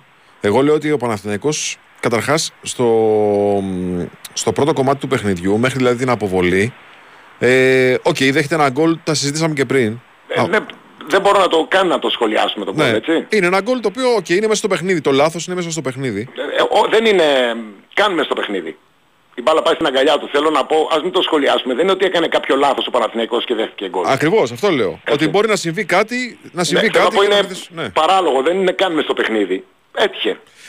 Ε, Στο δικό μου το μυαλό, στην ίδια λογική, το ίδιο λάθος είναι και η αντίδραση του αμυντικού της ε, Ρεν. Είναι ας πούμε δεν μπροστά, κάνει αυτό το μαρκάρισμα στον Ιωαννίδη και την αφήνει την, την Ρεν με 10 παίχτες. Δηλαδή, σε ένα βαθμό λίγο. Ε, Ναι. Και οι δύο ομάδες κάνουν από ένα τραγικό λάθος. Οκ. Το, το, του Παναθηναϊκού χειρότερο και θα μου πεις ο άλλος έφεγε κόκκινη κάρτα. Τέλος πάντων, ας μην τα συγκρίνουμε. Δεν συγκρίνουμε. Ωραία. Λέω λοιπόν Πάντως- το εξής, ότι από ένα σημείο και μετά έχω την εντύπωση ότι ο Παναθηναϊκός άρχισε να βιάζεται. Κάτι το οποίο δεν μας το έχει δείξει. Και δεν λέω βιάζεται ε, όπως το συζητάγαμε πριν για την ΑΕΚ. Λέω ότι βιάζεται να εκμεταλλευτεί αυτό το αριθμητικό πλεονέκτημα, να βάλει πιο επιθετικούς ποδοσφαιριστές, να εγκαταλείψει γρήγορα το αρχικό του πλάνο προκειμένου να πιέσει ακόμα περισσότερο τη Ρεν. Και αυτό μάλλον κακό του έκανε και λιγότερο καλό. Ναι, δεν το είδα όσον αφορά παιχτικά, καταλαβαίνω τι λες. Ε, δεν το είδαμε να, τη βιασύνη σε εισαγωγικά ή χωρίς που λες δεν την είδαμε σε φάσεις, δηλαδή σε βιαστικά τελειώματα, γιατί τα τελειώματα του Παναθηναϊκού είναι λίγα. Μμμ. Μόνο από τα 11 τα 2 πήγαν στην αιστεία. Το ένα είναι το πέναλτι φαντάζομαι, το άλλο δεν θυμάμαι. Ε, δεν το είδαμε να μετουσιώνεται σε τελικές αρκετές αλλά βιαστικές. Πάντως. Μμμ. Αυτό που Τελικές περιγράφεις εσύ προσπάθειες είναι όχι. ότι αλλάξαμε το...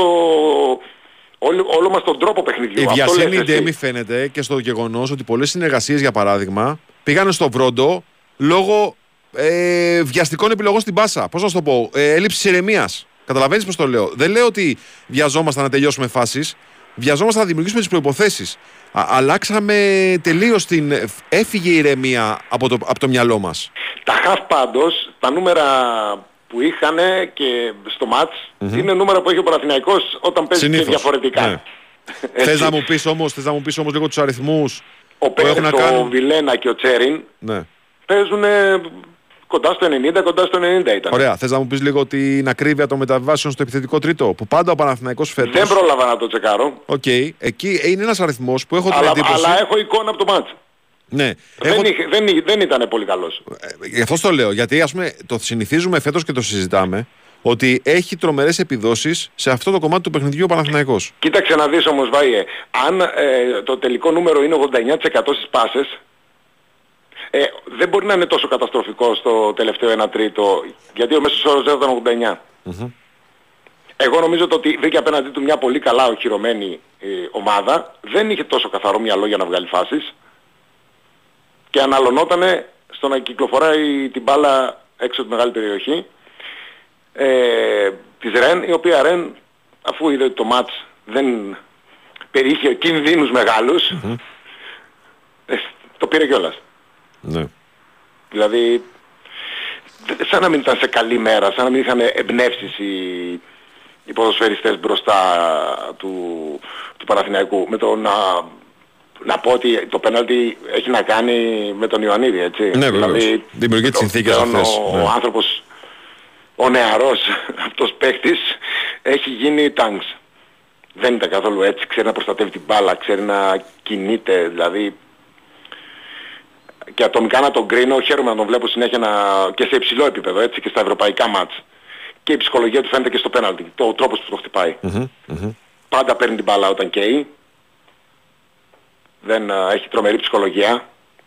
Και ο τρόπος που το χτυπάει το δείχνει.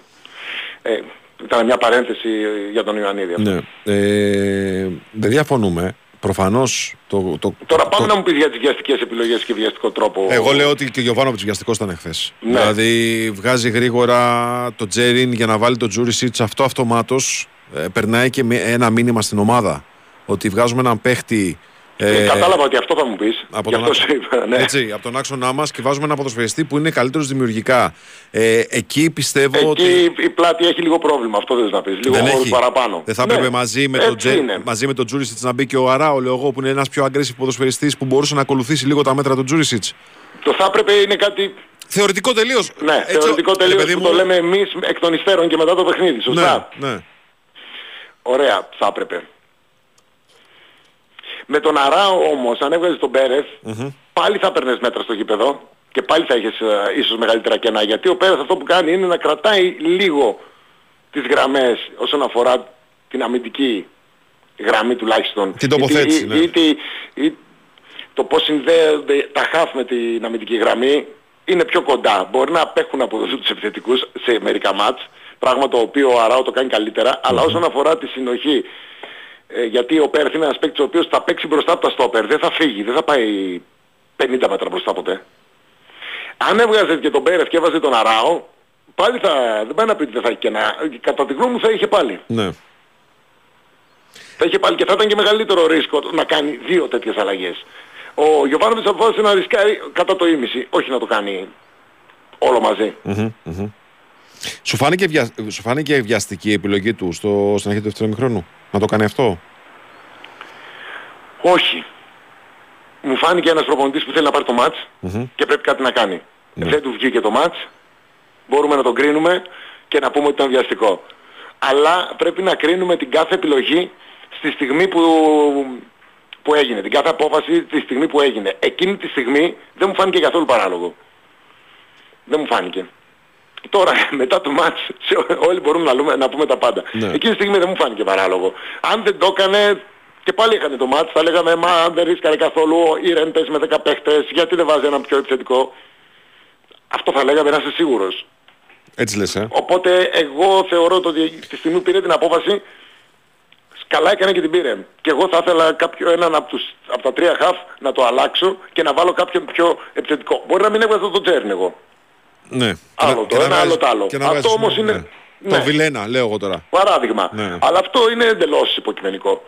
Ε, ε, θεωρώ ότι σωστά έπραξε. Έβγαλε έναν α, κεντρό και έβαλε έναν μεσοεπιθετικό ας πούμε περισσότερα τουλάχιστον προσόντα στο επιθετικό κομμάτι για να πάει να πάρει το μάτι. Εγώ λέω το εξής. Θα μπορούσε να ναι. είναι πιο συντηρητικός, να μην το κάνει, να έχει το χ σίγουρο, παράδειγμα, και να το παίξει διαφορετικά.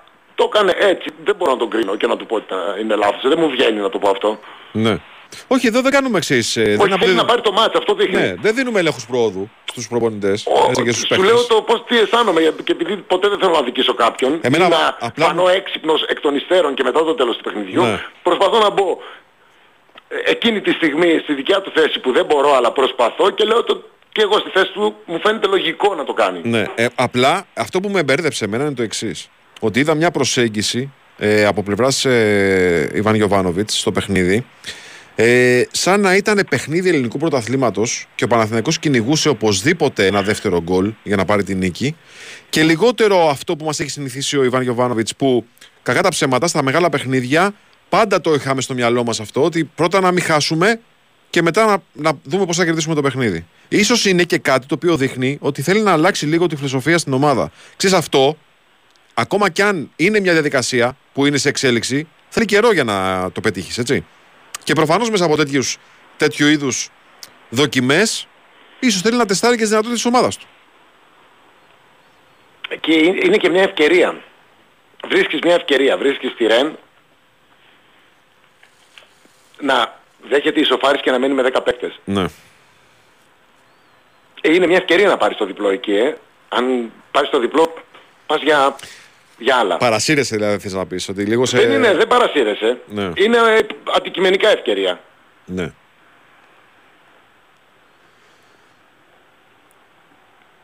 Ίσως, τώρα που το σκέφτομαι, αν θυμάσαι το πρώτο παιχνίδι του Παναθηναϊκού με τη Μαρσέη στη Λεωφόρο Αλεξάνδρας, κάπως έτσι κύλησε. Δηλαδή, αποβλήθηκε ο Κοντογκμπιά νωρίς στο δεύτερο ημίχρονο Και ο Παναθηναϊκός με τις αλλαγές του κατάφερε και άλλαξε τελείως την εικόνα του παιχνιδιού. Έβαλε τη Μαρσέκ στην περιοχή και της έβαλε τον κόλ τέλος πάντων με τον Μπερνάρ που ήταν και υποθήκη πρόκρισης ε, στα playoff του Champions League. Σωστά. Ε, αλλά εκείνοι Άλλοι Μαρσέη με Μαρσέη, αυτή τη- με αυτή ε, τη Ρεν. εκείνοι Μαρσέη με αυτή τη Ρεν έχουν διαφορά. Ναι. Καταρχάς, είδαμε και τους Γάλλους, για να το πούμε και αυτό, όταν έμειναν με 10, εκμεταλλευόμενοι και τα σωματικά τους ε, χαρίσματα τα οποία είναι. Τα αθλητικά εννοείς. Τα αθλητικά, ναι. Τα οποία είναι, δεν συγκρίνονται με τα αντίστοιχα των παικτών του Παναθηναϊκού, για παράδειγμα. Πώς έκλεισαν τις γραμμές, πώς δεν επέτρεψαν στον Παναθηναϊκό να γίνει καθόλου απειλητικός, παρά το γεγονός ότι εκεί έλεγες, γιατί το συζητάγαμε και αυτό. Μια ομάδα που είναι και αυτή γεμάτη με νεαρά παιδιά, όταν τη στραβώνει ένα παιχνίδι, δεν δείχνει την απαραίτητη ηρεμία. Όμως εκεί ο προπονητής το βρήκε γρήγορα. Δηλαδή βρήκε γρήγορα τι έπρεπε να κάνει για να απονευρώσει τον Παναθηναϊκό και το πέτυχε στο 100%. Κοίταξε, έχει σημασία το τι βαλίτσα κουβαλάει κάποιος μαζί του. Ναι. Τι εννοώ, βαλίτσα το, το είπα αστειευόμενος. Ο Παναθηναϊκός ε, παλιότερα είχε μια πρίκα στην Ευρώπη. Μπορεί να έπαιζε κακά στο ελληνικό πρωτάθλημα και όποτε έβγαινε έξω έλεγες μεταμορφώνεται η ομάδα. Τι γίνεται. Γιατί υπήρχαν αρκετά χρόνια ίδιοι παίχτες στην ομάδα και στην Ευρώπη το είχανε. Ένιωθαν- Ξέραν, την, ξέραν ένιωθαν τα άνετα. παιχνίδια. Ένιωθαν Νιώθανε άνετα. άνετα. Ναι. Τώρα εδώ μιλάμε για μια ομάδα η οποία είναι, όπως είπα και στην ΑΕΚ, για τον Παναθηναϊκό μπορεί να είναι και χειρότερα. Δεν ξέρω πόσα χρόνια έχει ο Παναθηναϊκός. Ε, Έχει πολλά χρόνια θέλω να πω που, δε- που δεν λείπει, λείπει από τις Ε, βέβαια. ε, ευρωπαϊκές Βέβαια. διοργανώσεις. Ε, θέλει και εμπειρία. Είναι μια δικαιολογία αυτή. Μμμ. Απ' την άλλη είμαι σίγουρος ότι ο Γιωβάνοβιτς θα ήθελε να χάσει, αλλά να χάσει απειλώντας περισσότερο. Διότι τελικά δεν του βγήκε. Ναι. Δεν, δεν το έκανε για να φάει τις δύο γκολ την αλλαγή, την έκανε για να κάνει τρία σουτ παραπάνω, πέντε, έξι. Δεν του βγήκε. Και αυτό έχει να κάνει και με τον αντίπαλο, αλλά ο αντίπαλος είναι ο αντίπαλος, δεν μπορούμε να αλλάξουμε κάτι. Για τον Παναθηναϊκό μιλάμε, ο οποίος θα έπρεπε να είναι, αφού πήρε την μπάλα στα πόδια του, από ό,τι βλέπουμε. Ε, άλλαζε την μπάλα σωστά, φαντασία δεν είχε και τελικές προσπάθειες. Τώρα ε, ο Παναθηναϊκός θα πάει να παίξει στη Villarreal το επόμενο παιχνίδι. Ε, Εντάξει, εικόνα από την Villarreal δεν έχουμε 100%. Ε, σήμερα διώξει προπονητή Villarreal. Τι περιμένεις από τον Παναθηναϊκό να, να βελτιώσει; Κοίταξε, δεν μπορώ να πω σε σχέση με αυτό το μάτς, γιατί αυτό το μάτς έγινε ειδικό μάτς από τη στιγμή που έμεινε με 10 παίκτες η- Ναι. ο αντίπαλος, έτσι ναι, δεν είναι; Ναι, ναι, ναι. Την αμυ- αμυντική λειτουργία, Είναι ένα ζήτημα για τον Παναθηναϊκό φέτος αυτό, έτσι. ναι, περίεργο, ε. Περίεργο. Έτσι, ήτανε, ξε- έτσι γίνεται όμως, ε, Βάιε. Όταν διορθώνεις βελ- κάτι, κάτι άλλο σου βγαίνει, ε. Ε, όταν βελτιώνεις και εκεί που έκανες 10-11 σουτ στο μάτς, δεν λέω για τη Ρεν, λέω στο πρωτάθλημα παράδειγμα, Ναι. δεν λέω για το χθεσινό. Κάνεις 15-20, Κάνει ας πούμε. 15, 17, 18, 20 όταν ανε- ανεβάζεις τα expected goals. Ε, μοιραία για να γίνει αυτό κάτι θα χάσεις μέχρι να βρεις την ισορροπία σου. Πέρσι έκανε 5 σούτ έβαζε ένα γκολ, 3 σούτ έβαζε ένα γκολ, 3 φάσεις έβαζε τη μία. Φέτος κάνει περισσότερα πράγματα στην επίθεση. Ε, ειδικά στα, σε κάποια ευρωπαϊκά μάτσα τον δούμε να δέχεται. Και όχι μόνο σε ευρωπαϊκά, και σε ελληνικά μάτς. Και στη Λεωφόρο με τις ΣΕΡΕΣ. Και εκεί δέχθηκε. Ε, λογικό είναι, θα βρεθεί η ισορροπία. Αυτή. Μμμ. Τώρα, ανοιχτός ο όμιλος, διότι τελικά τελευταία αγωνιστική, ανεξάρτητα με το τι θα γίνει, μπορεί να παίζει για την τρίτη θέση με την ε, Μακάμπη. αν Το δεν κάνω πιθανότερο λάθος. σενάριο αυτό είναι, να σου πω την αλήθεια. Γιατί χρωστάει ένα ματς η Μακάμπι, ε, το οποίο θα το δώσει εκτός έδρας με τη Villarreal. Λίγες οι πιθανότητες να το πάρει το παιχνίδι, λέω εγώ. Αλλά ακόμα και αν το πάρει το παιχνίδι, μετά έχει μάτς με τη Ρεν και μετά μάτς με τον Παναθηναϊκό στη Λεωφόρο. Δηλαδή, ακόμα και στο χειρότερο δυνατό σενάριο, λέμε ότι η Μακάμπι κερδίζει τη Villarreal, κερδίζει και τη Ρεν και παίζει με τον Παναθηναϊκό στη Λεωφόρο. Με μια απλή νίκη ο Παναθηναϊκός ε, είναι από πάνω και παίρνει τρίτη θέση. Δεν το, το λες και απλή την Ε, νίκη. Ρε παιδί μου, θέλω να σου πω με, ένα, με μια νίκη ένα μηδέν. Έτσι. Δεν λέω ότι είναι απλό το να κερδίσει τη Μακάμπη. Λέω ότι με μια απλή νίκη, αλλά πρόσεξε, μιλάμε για το χειρότερο σενάριο. Έτσι. Δηλαδή να έχει κερδίσει και τη Villarreal και τη Ρεν. Και ο Παναθηναϊκός να μην έχει πάρει τίποτα από το μάτς με τη Villarreal.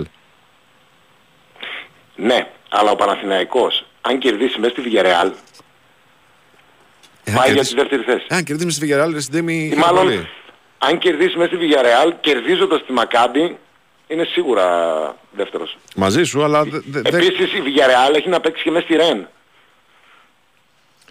Το ένα μάτι της Villarreal είναι μέσα στη Ρεν. Ναι. Έχει με Παναθηναϊκό τώρα και μετά παίζει μέσα στη Ρεν. Μμμ, μμμ. Ε, ο Παναθηναϊκός θα πάει να πάρει το μάτς. Κάποια στιγμή θα τον δούμε να, να ρισκάρει. Εσύ πιστεύεις δηλαδή ότι είναι ακόμα μέσα για τη δεύτερη θέση; Φυσικά με ένα διπλό στη Villarreal δεύτερος είναι. Ναι. Έτσι πιστεύω. Κερδίζοντας τη Μακάμπη. Μμμ, μμμ. Από την άλλη ε, βγαίνει αν πάρει ένα χ.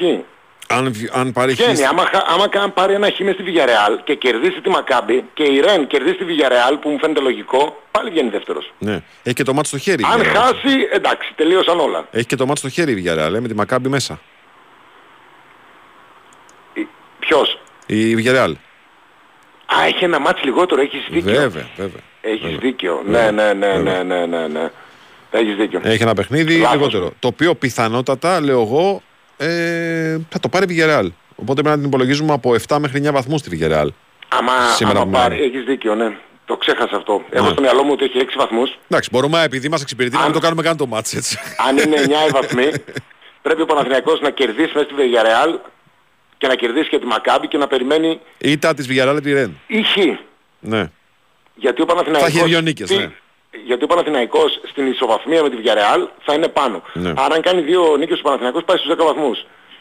9 έχει η Villarreal. Αν κερδίσει την Ναι, α, ναι, ναι, Μακάμπη. ναι, ναι, ναι, Με ναι. ένα χ στη Ρεν πάει και αυτός 10. Άρα περνάει ο Παναθηναϊκός. Μμμ, μμμ. Άρα θέλει διπλό 100% για να περάσει. Απλά δεν το θέλω και το πιο, πώς το λένε, το πιο εφικτό σενάριο το συγκεκριμένο. Όχι, αλλά εγώ λέω ότι κάποια στιγμή αν το μάτς πάει σε επίπεδα χ, θα δούμε τον Παναθηναϊκό να, να ρισκάρει και πολύ καλά θα κάνει. Μμμ, μμμ. Δεν έχει να χάσει τίποτα. Ωραία. Για Ολυμπιακό δεν πρόλαβαμε να ανοίξουμε κουβέντα τώρα. Θα την ανοίξουμε μετά το break. Ε, τώρα, υπάρχει κάτι που σ' άρεσε από τον Παναθηναϊκό; Να κάνουμε κόντρα την ερώτηση. Σε αυτούς που δεν πήραν καλό βαθμό, αν υπάρχει κάτι που σου Δεν τα άφησε; χάσε με, με, όταν βρίσκεσαι πίσω στο, στο σκορ τόσο γρήγορα και με ένα τέτοιο γκολ. Ε, μου άρεσε η αντίδραση που είχε Μμμ. βλέποντας το πως κινιόταν ε, ο- οι, οι ποδοσφαιριστές, ε, η, η ομάδα, ισοφάρισε, δηλαδή πατούσε, πα- αντέδρασε καλά. Μμμ. Έτσι, γιατί είναι λίγο σοκαριστικό να δέχεσαι τέτοιο γκολ και τόσο νωρίς. Ναι, κρύο γκολ. Αντέδρασε καλά ο Παναθηναϊκός. Κρύο γκολ τελείως. Αλλά όντως. Ναι. Και εγώ πιστεύω ότι αυτό είναι το καλύτερο κομμάτι του παιχνιδιού του Παναθηναϊκού. Δηλαδή ότι Δεν πανικοβλήθηκε. δεν πανικοβλήθηκε, ναι. Ότι δεν πανικοβλήθηκε. Ωραία. Πάμε σε break. Τελευταίο break και επιστρέφουμε για να μιλήσουμε για τον Ολυμπιακό και τη- τον αγώνα του στην Αγγλία με τη West Ham.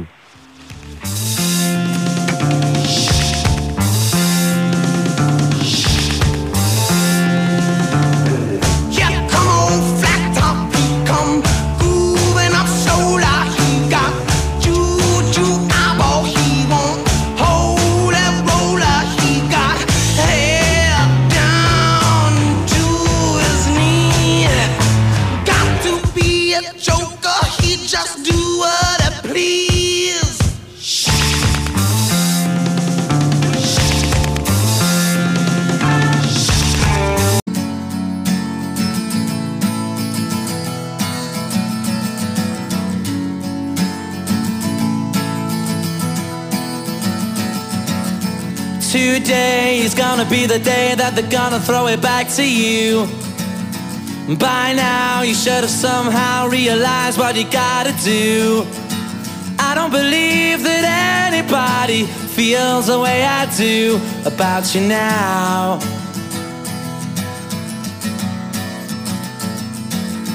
Backbeat, the word is on the street that the fire in your heart is out. Sure you've heard it all before, but you never really had a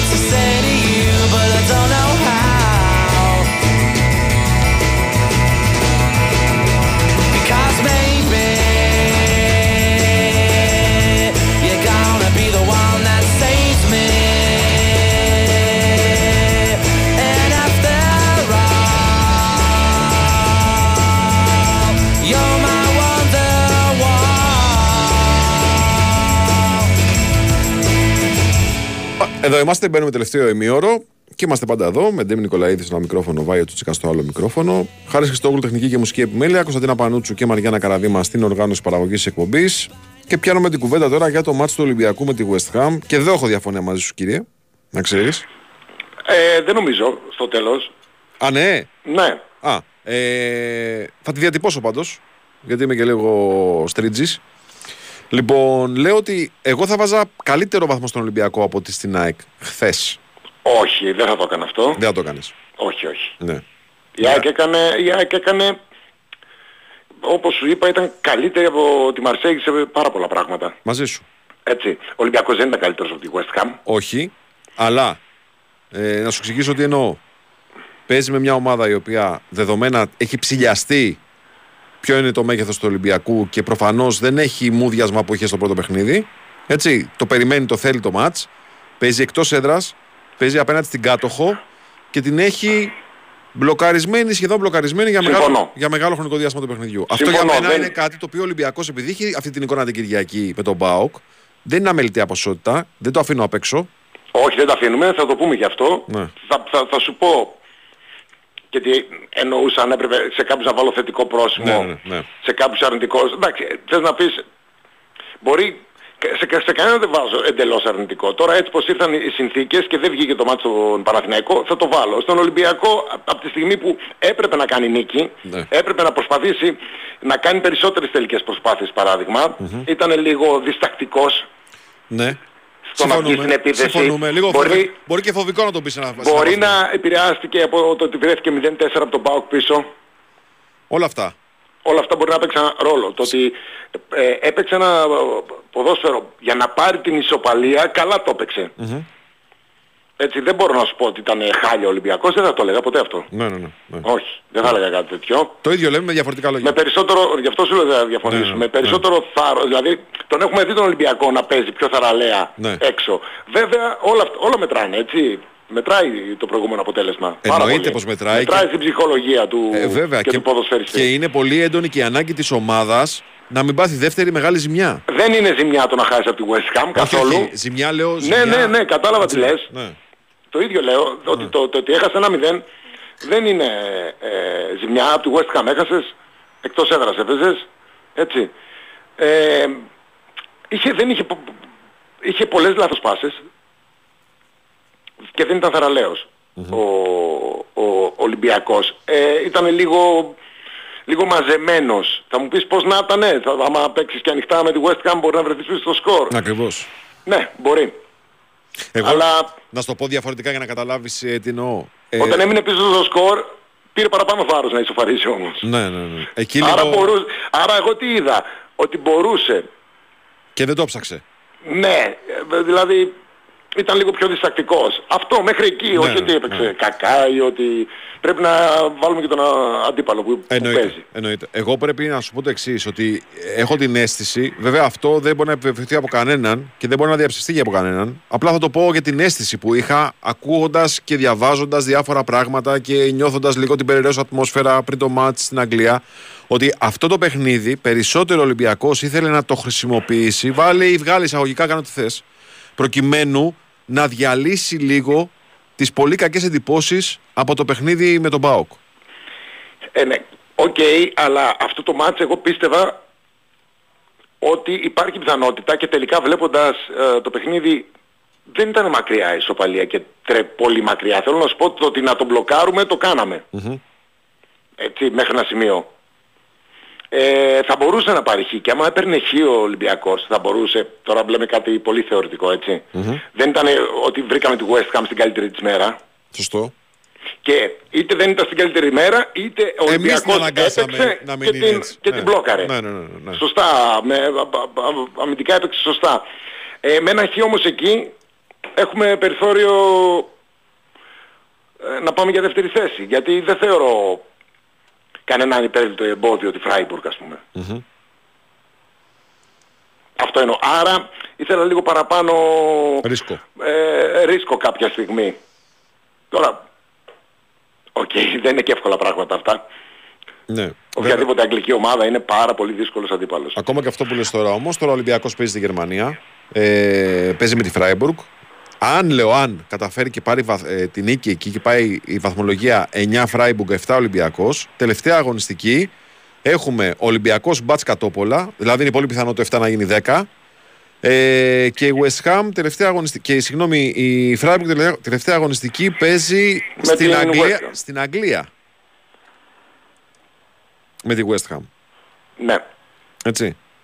Φαντάζομαι το χ πόσο σημαντικό ήταν. Ε; Θα ήταν πολύ σημαντικό, ναι. Θα ήταν πολύ σημαντικό. Εκεί Ξέ- δηλαδή. Και ξέρεις γιατί το λέω αυτό. Ακόμα και, με Γιατί αυτή την μετά το εικόνα, 1-0, ακόμα και με αυτή την εικόνα, ε, η κεφαλιά του Καμαρά στο 84, δεν θυμάμαι, ε, ήταν μια ευκαιρία να πάρει βαθμό. μετά το 1-0 δεν είδαμε διαφορετική συμπεριφορά από τους παίκτες. Ναι.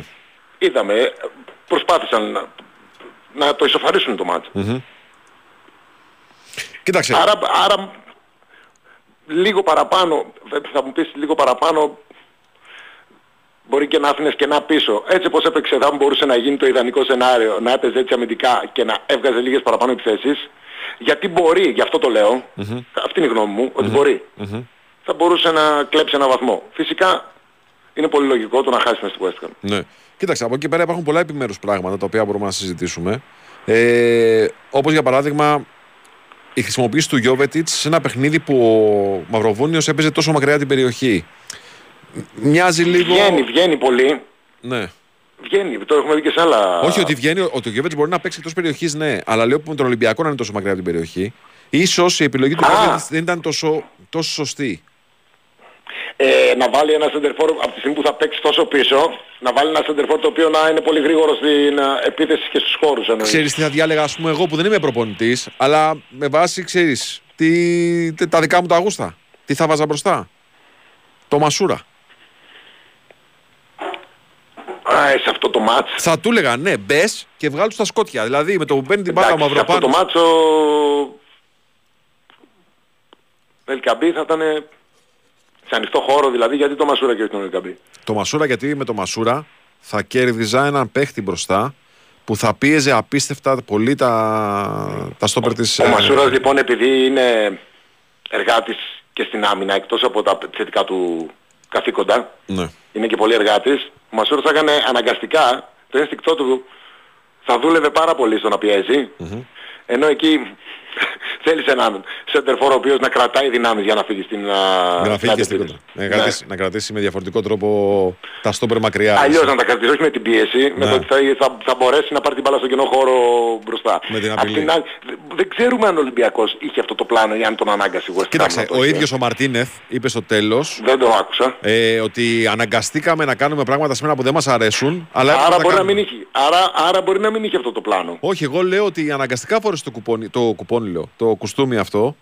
Ε, που, ε, με, διαφορετικό, με διαφορετική προσεγγίση στο γήπεδο προκειμένου να, να περιορίσει τους κινδύνους. Το κάνε, το κάνε συνειδητά. Μπορεί να ήθελε κάτι άλλο να κάνει και αυτό έβαλε και το Γιώβετιτς. Αυτό δεν βγήκε στο μάτς. Αναγκάστηκε ο Ολυμπιακός από το παιχνίδι του West Ham να, μην, α, να γυρίσει πίσω. Οπότε να είναι και μακριά ο Γιώβετιτς από την α, μεγάλη περιοχή. Και ε, να προήλθε όλη αυτή η εικόνα που είδαμε από το πώς έπαιξε η West Ham και πώς ανάγκασε τον Ολυμπιακό να είναι μακριά από την περιοχή της και όχι από εντολή του προπονητή. Ναι. Και επίσης σε ατομικό επίπεδο ένα ακόμα επιμέρους στοιχείο το οποίο καλό θα είναι να το συζητήσουμε για να το προφανές θα μου πεις αλλά ό,τι ισχύει για τις ομάδες ισχύει για τους ποδοσφαιριστές.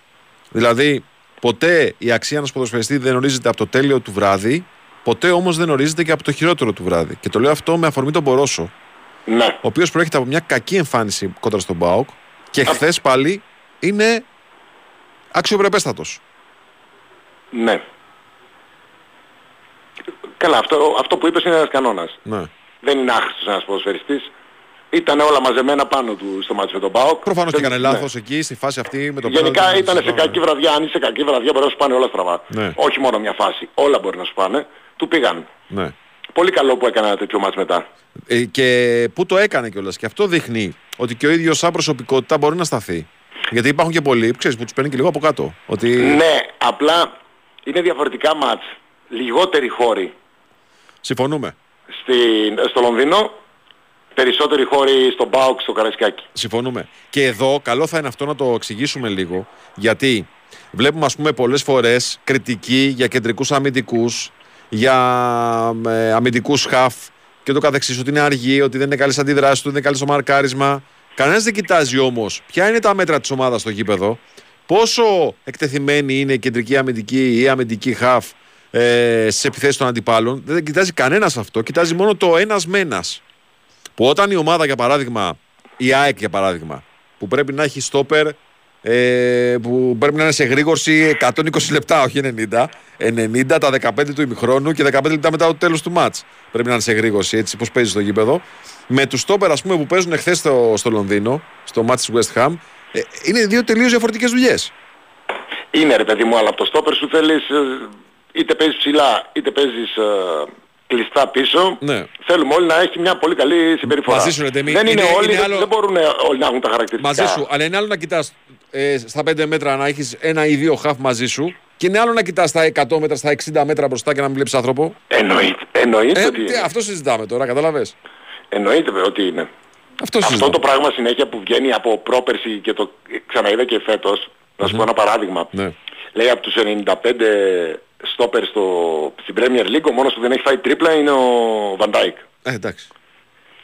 Αυτό τι σημαίνει, ότι δεν τρώει τρίπλα ο Van Dijk, πιστεύεις; Ο Van Dijk είναι έξυπνος. Δεν πάνε πάνω του λες, ε; Δεν πάει, ή δεν πάμε γιατί μπορεί να έχει δημιουργήσει ένα μύθο, ή δεν ρισκάρει ο Van Dijk ποτέ.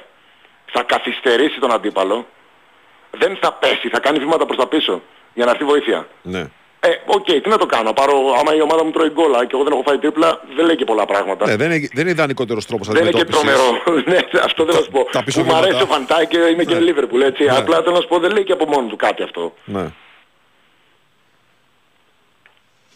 Απλά εγώ, ναι, καταλαβαίνω τι λες. Εγώ το λέω με αφορμή την κριτική που έγινε για τον Πορόζο και για το αν αυτό το παιδί δίκαια στέκεται στο ρόστερ του Ολυμπιακού. Τα ακούσαμε πολλά κατά τη διάρκεια της Εγώ δεν εβδομάδας. έχω ακόμα α, ολοκληρωμένη άποψη για Προφανώς. τον Πορόζο. Μα θα ήταν παράλογο να έχεις ολοκληρωμένη Ναι. άποψη. Ε, έτσι δεν είναι; Ε, βέβαια. Παράλογο θα ήταν. Όπως επίσης εξαιρετικός ήταν και χθες και ο Ρέτσος. Έτσι. Έκανε πολύ καλό παιχνίδι. Ε, εντάξει, έχει δύο φάσεις μέσα στο παιχνίδι που γλίστρησε, αλλά αυτό ρε παιδιά, οκ, μπορεί να συμβεί στον, παρα- στον οποιοδήποτε. Αλλά ήταν πολύ, έκανε ένα πολύ όριμο παιχνίδι σε ένα, μ, απέναντι στου αντιπάλους με ιδιαίτερα ποιοτικά χαρακτηριστικά, ταχυδυναμικούς και υψηλότερου επίπεδου, έτσι. Ε, ο- είπες τώρα Ρέτσος. Ο Ρέτσος ε, θα πάρει το ρίσκο, είναι πιο δυναμικός παίκτης. Θα φάει και την τρίπλα.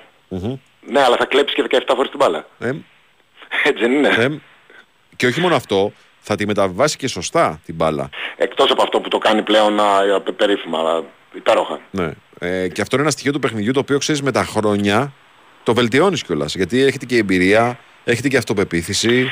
Ο Ολυμπιακός, καταλήγοντας να σου πω ότι είχε μια ανασφάλεια. Θέλει να κερδίσει πάλι την εμπιστοσύνη ο, μεταξύ τους, να κερδίσουν την εμπιστοσύνη ο ένας με τον άλλον. Είχε και μια ανασφάλεια. Δεν του κόστισε νομίζω το ή τα... Ε, πατατράκ, ρε Συντέμι. Ε, Είναι με πατατράκ που- αυτό που έγινε. Και αυτό ε, έτσι όπως έχασε και με 0-4 ας πούμε μέχρι το 80. Ναι. Ήταν πατατράκ, δηλαδή πέρασε πατατράκ ο Ολυμπιακός. Δεν ήταν ένα εύκολο παιχνίδι. Σου θυμίζω πέρσι το Γενάρη, όταν ε, ο Παναθηναϊκός είχε αέρα στα πανιά του και κάνει μια κακήτα από τον Μπάοκ, μετά για να συνέλθει πέρασε κανένας μήνας. Το 0-3. Ναι. Δεν είναι εύκολο. Όχι δεν είναι. Έτσι. Δεν είναι καθόλου εύκολο. Και σου λέω ήταν Ε, μια εκεί ομάδα. οφείλεται πιστεύω και η διστακτικότητα ε, που είχε στο να χτυπήσει το παιχνίδι. Ήταν πιο προσεκτικός. Ναι. Ε, Παραπάνω από ότι Απαιτούσαν ε, συνθήκε. έχω συνηθίσει τον Ολυμπιακό να τον βλέπω. ναι. Γι' αυτό εγώ φτάνω στο συμπέρασμα. Το δικαιολογώ όμως. Ναι, μπράβο. Φτάνω στο συμπέρασμα και λέω ρε παιδί μου ότι περισσότερο το μάτς αυτό το αξιοποίησε ο Ολυμπιακός προκειμένου να διαλύσει τα μαύρα σύννεφα που είχαν μαζευτεί πάνω από το Καραϊσκάκης μετά το μάτς με τον Μπάουκ. Και λιγότερο, γιατί εδώ που τα λέμε, ε, γιατί να είμαστε ε, ρεαλιστές και πραγματιστές, το λέγαμε από την αρχή της κλήρωσης, εγώ το ξαναλέω και ε, ας γίνουμε και κουραστικοί, ο Ολυμπιακός το στόχο του τον είχε ολοζώντανο μπροστά του. Και είναι να μείνει μπροστά από την Μπάτσκα Τόπολα. Θα μου πεις, ναι, ρε φίλε, οκ, αλλά δεν πετύχαμε καλή τη West Ham. ε, Και η ΑΕΚ πέτυχε τη Μαρσέιγ με προβλήματα αλλαγή προπονητών και ο Παναθηναϊκός πέτυχε, είχε μια ευκαιρία με τη Ρεν και ξέρω εγώ, η Βιγιαρεάλ και αυτή σε νευρική κατάσταση. Όλα τα ακούω όλα. Όλα τα ακούω. Εμείς ποιοι ήμασταν πέρσι, μας, τα- μας το λέει κάποιος; Ναι. Και εγώ μαζί σου γενικώς είμαι, αλλά δεν λέω ότι είναι εντελώς παράλογο ή ε, έξω από τα συνηθισμένα ο Ολυμπιακός να μπορούσε να βγει δεύτερος. Όχι. Αυτό Δεν- λέω, αυτό συ- λέω. Συμφωνούμε. Και, και βέβαια πρέπει να έχουμε απαιτήσεις από τις ομάδες μας γιατί άμα δεν έχεις απαίτηση δεν μπορεί Ε, να όχι, εγώ το λέω ρεαλιστικά. Δηλαδή δεν θεωρώ η Φράιμπουργκ ότι απαγορεύεται να χάσει τον Ολυμπιακό. Ναι. Ε, Ναι, οκ, η West Ham λογικό θα μου κάνει να τερματίσει πρώτη. Αλλά τη δεύτερη θέση θα την παλέψει ο, ο Ολυμπιακός θα μπορούσε να την πάρει. Ναι. Τώρα θα μπορούσε να την πάρει ο Ολυμπιακός που ξέρουμε. Το Ολυμπιακός που είναι και καινούργια ομάδα. Και Ε, θα έπρεπε να το πολεμήσει, πα- πα- να το ρισκάρει πάνω για τη δεύτερη θέση. Εγώ λέω, Χωρίς να υπο, υποτιμώ τη Φράιμπουργκ. εγώ λέω ότι τώρα ε, που έχουμε τραβηχτεί λίγο πιο μακριά από όσα συνέβησαν στην αρχή του καλοκαιριού, πρέπει να βάζουμε στην κουβέντα και το εξής: Ότι ο Ολυμπιακός έψε ένα από τα σημαντικότερα μάτς στην έκβαση του ομίλου, όταν ακόμα έψαχνε να βρει τι ομάδα είναι. Που ακόμα ψάχνει, αλλά ήταν ακόμα πολύ πιο πρώιμο το στάδιο. Παίζει εντός από τη Φράιμπουργκ, δηλαδή τη βασική του ανταγωνίστρια, ένα εξάποντο παιχνίδι, το παίζει όταν καλά-καλά ακόμα έλεγε ο ένας Γεια σου με λένε Εσέ, Γεια σου με λένε Αλεξανδρόπουλο. Δεν ήξερε ο ένας ποιος είναι ο άλλος. Και αυτό το, συ- το, το, το, πολύ κρίσιμο παιχνίδι το έπαιξε ξεκίνημα ουσιαστικά της ευρωπαϊκής πορείας του φέτος. Και αυτό παίζει ρόλο τελικά. Αυτό το 2-3 σε ένα παιχνίδι στο οποίο οι Γερμανοί κάνανε τρεις, δύο ευκαιρίες, τρία γκολ. Ε, Είδες, ε, ε, όλα αυτά τα λέμε γιατί, γιατί τα λέω όλα αυτά. Γιατί τις έχω δει τις ομαδες Έχω δει το μάτς του ολυμπιακου Έχω δει το μάτς του Ολυμπιακού με τη φραιμπουργκ Μπορούσε, δικαιούται να κερδισει Άρα, με αυτή την απόδοση, το να βγει δεύτερος ο Ολυμπιακός θα ήταν πιο... Με την απόδοσή του στο γήπεδο ρε παιδί μου. Ναι, ναι, ναι. ναι. Συμφωνούμε. Συμφωνούμε. Απλά εγώ πάντα βάζω στην κουβέντα ως αντίβαση αυτό που λες εσύ, που έχεις απόλυτο δίκιο, και εγώ το λέω για τους για τους τέσσερις, δεν το λέω μόνο για τον Ολυμπιακό, ότι θα, πρέπει, θα μπορούσαν να κάνουν περισσότερα πράγματα ε, με βάση την εικόνα που έχουμε δει των ομάδων στα γήπεδα. Ναι. Λέω όμως ότι πρέπει να σκεφτόμαστε πάντα που ήμασταν πέρσι. Και συγγνώμη που θα το πω, αλλά επειδή ήμασταν ευρωανύπαρκτοι τα προηγούμενα χρόνια, δεν υπήρχαμε πουθενά. Έχουμε δημιουργήσει ένα τεράστιο κενό, το οποίο δεν καλύπτεται με μια χρονιά, ούτε με τρεις σωστές αποφάσεις. Θέλει Σωστ- δουλειά και υπομονή. Σωστά είναι. Καλό είναι να έχουμε απαιτήσεις όπως και εγώ που λέω και για τον Παναθηναϊκό ότι είχε μια ευκαιρία και για τον Ολυμπιακό ότι μας έδειξε ότι θα μπορούσε να πάει και για την δεύτερη θέση. Ούτε το ένα να κάνουμε, ούτε το άλλο, ούτε να σταματήσουμε να έχουμε απαιτήσει από τις ομάδες Ακριβώς. μας. Αλλά ούτε και να τα Α, μάθουμε ούτε όλα. και να ξεχνάμε Ε, βέβαια. ότι δεν υπάρχει και παρελθόν. Ο ένας στηρίζεται τώρα, ο άλλος έλειπε από την Ευρώπη πολύ καιρό. Έτσι. Απέναντί μας έχουμε ομάδες που μπορεί να μας φαίνονται μικρές στο όνομα, αλλά δεν είναι. Δεν είναι, πιστέψτε με, και τις βλέπουμε και στο γήπεδο. Ε, Δηλαδή αν, δεν είναι μικρές ομάδες, αν εξαιρέσεις ε, τον όμιλο της ΑΕΚ πολλοί έχουν καταλάβει ότι οι ομάδες και ιστορικές είναι και η Brighton η οποία δεν είναι ιστορική ε, έχει δείξει τι κάνει στην Premier League. Ε, η Freiburg δεν είναι τόσο διαφημισμένη, αλλά δεν είναι καμιά ομάδα. Όταν Σειράς. τερματίζεις ε, στην πεντάδα της Γερμανίας Όταν ή στην κοντράρεις- πεντάδα της Γερμανίας. Μα- Δηλαδή τι να κάνουμε; Ε, βέβαια. βέβαια. Εννοείται. Εννοείται. Ή όταν είσαι η Ρεν και βγαίνεις τα τελευταία πέντε χρόνια στην εξάδα της Γαλλίας. Όχι ένα χρόνο, τα τελευταία πέντε. Ναι.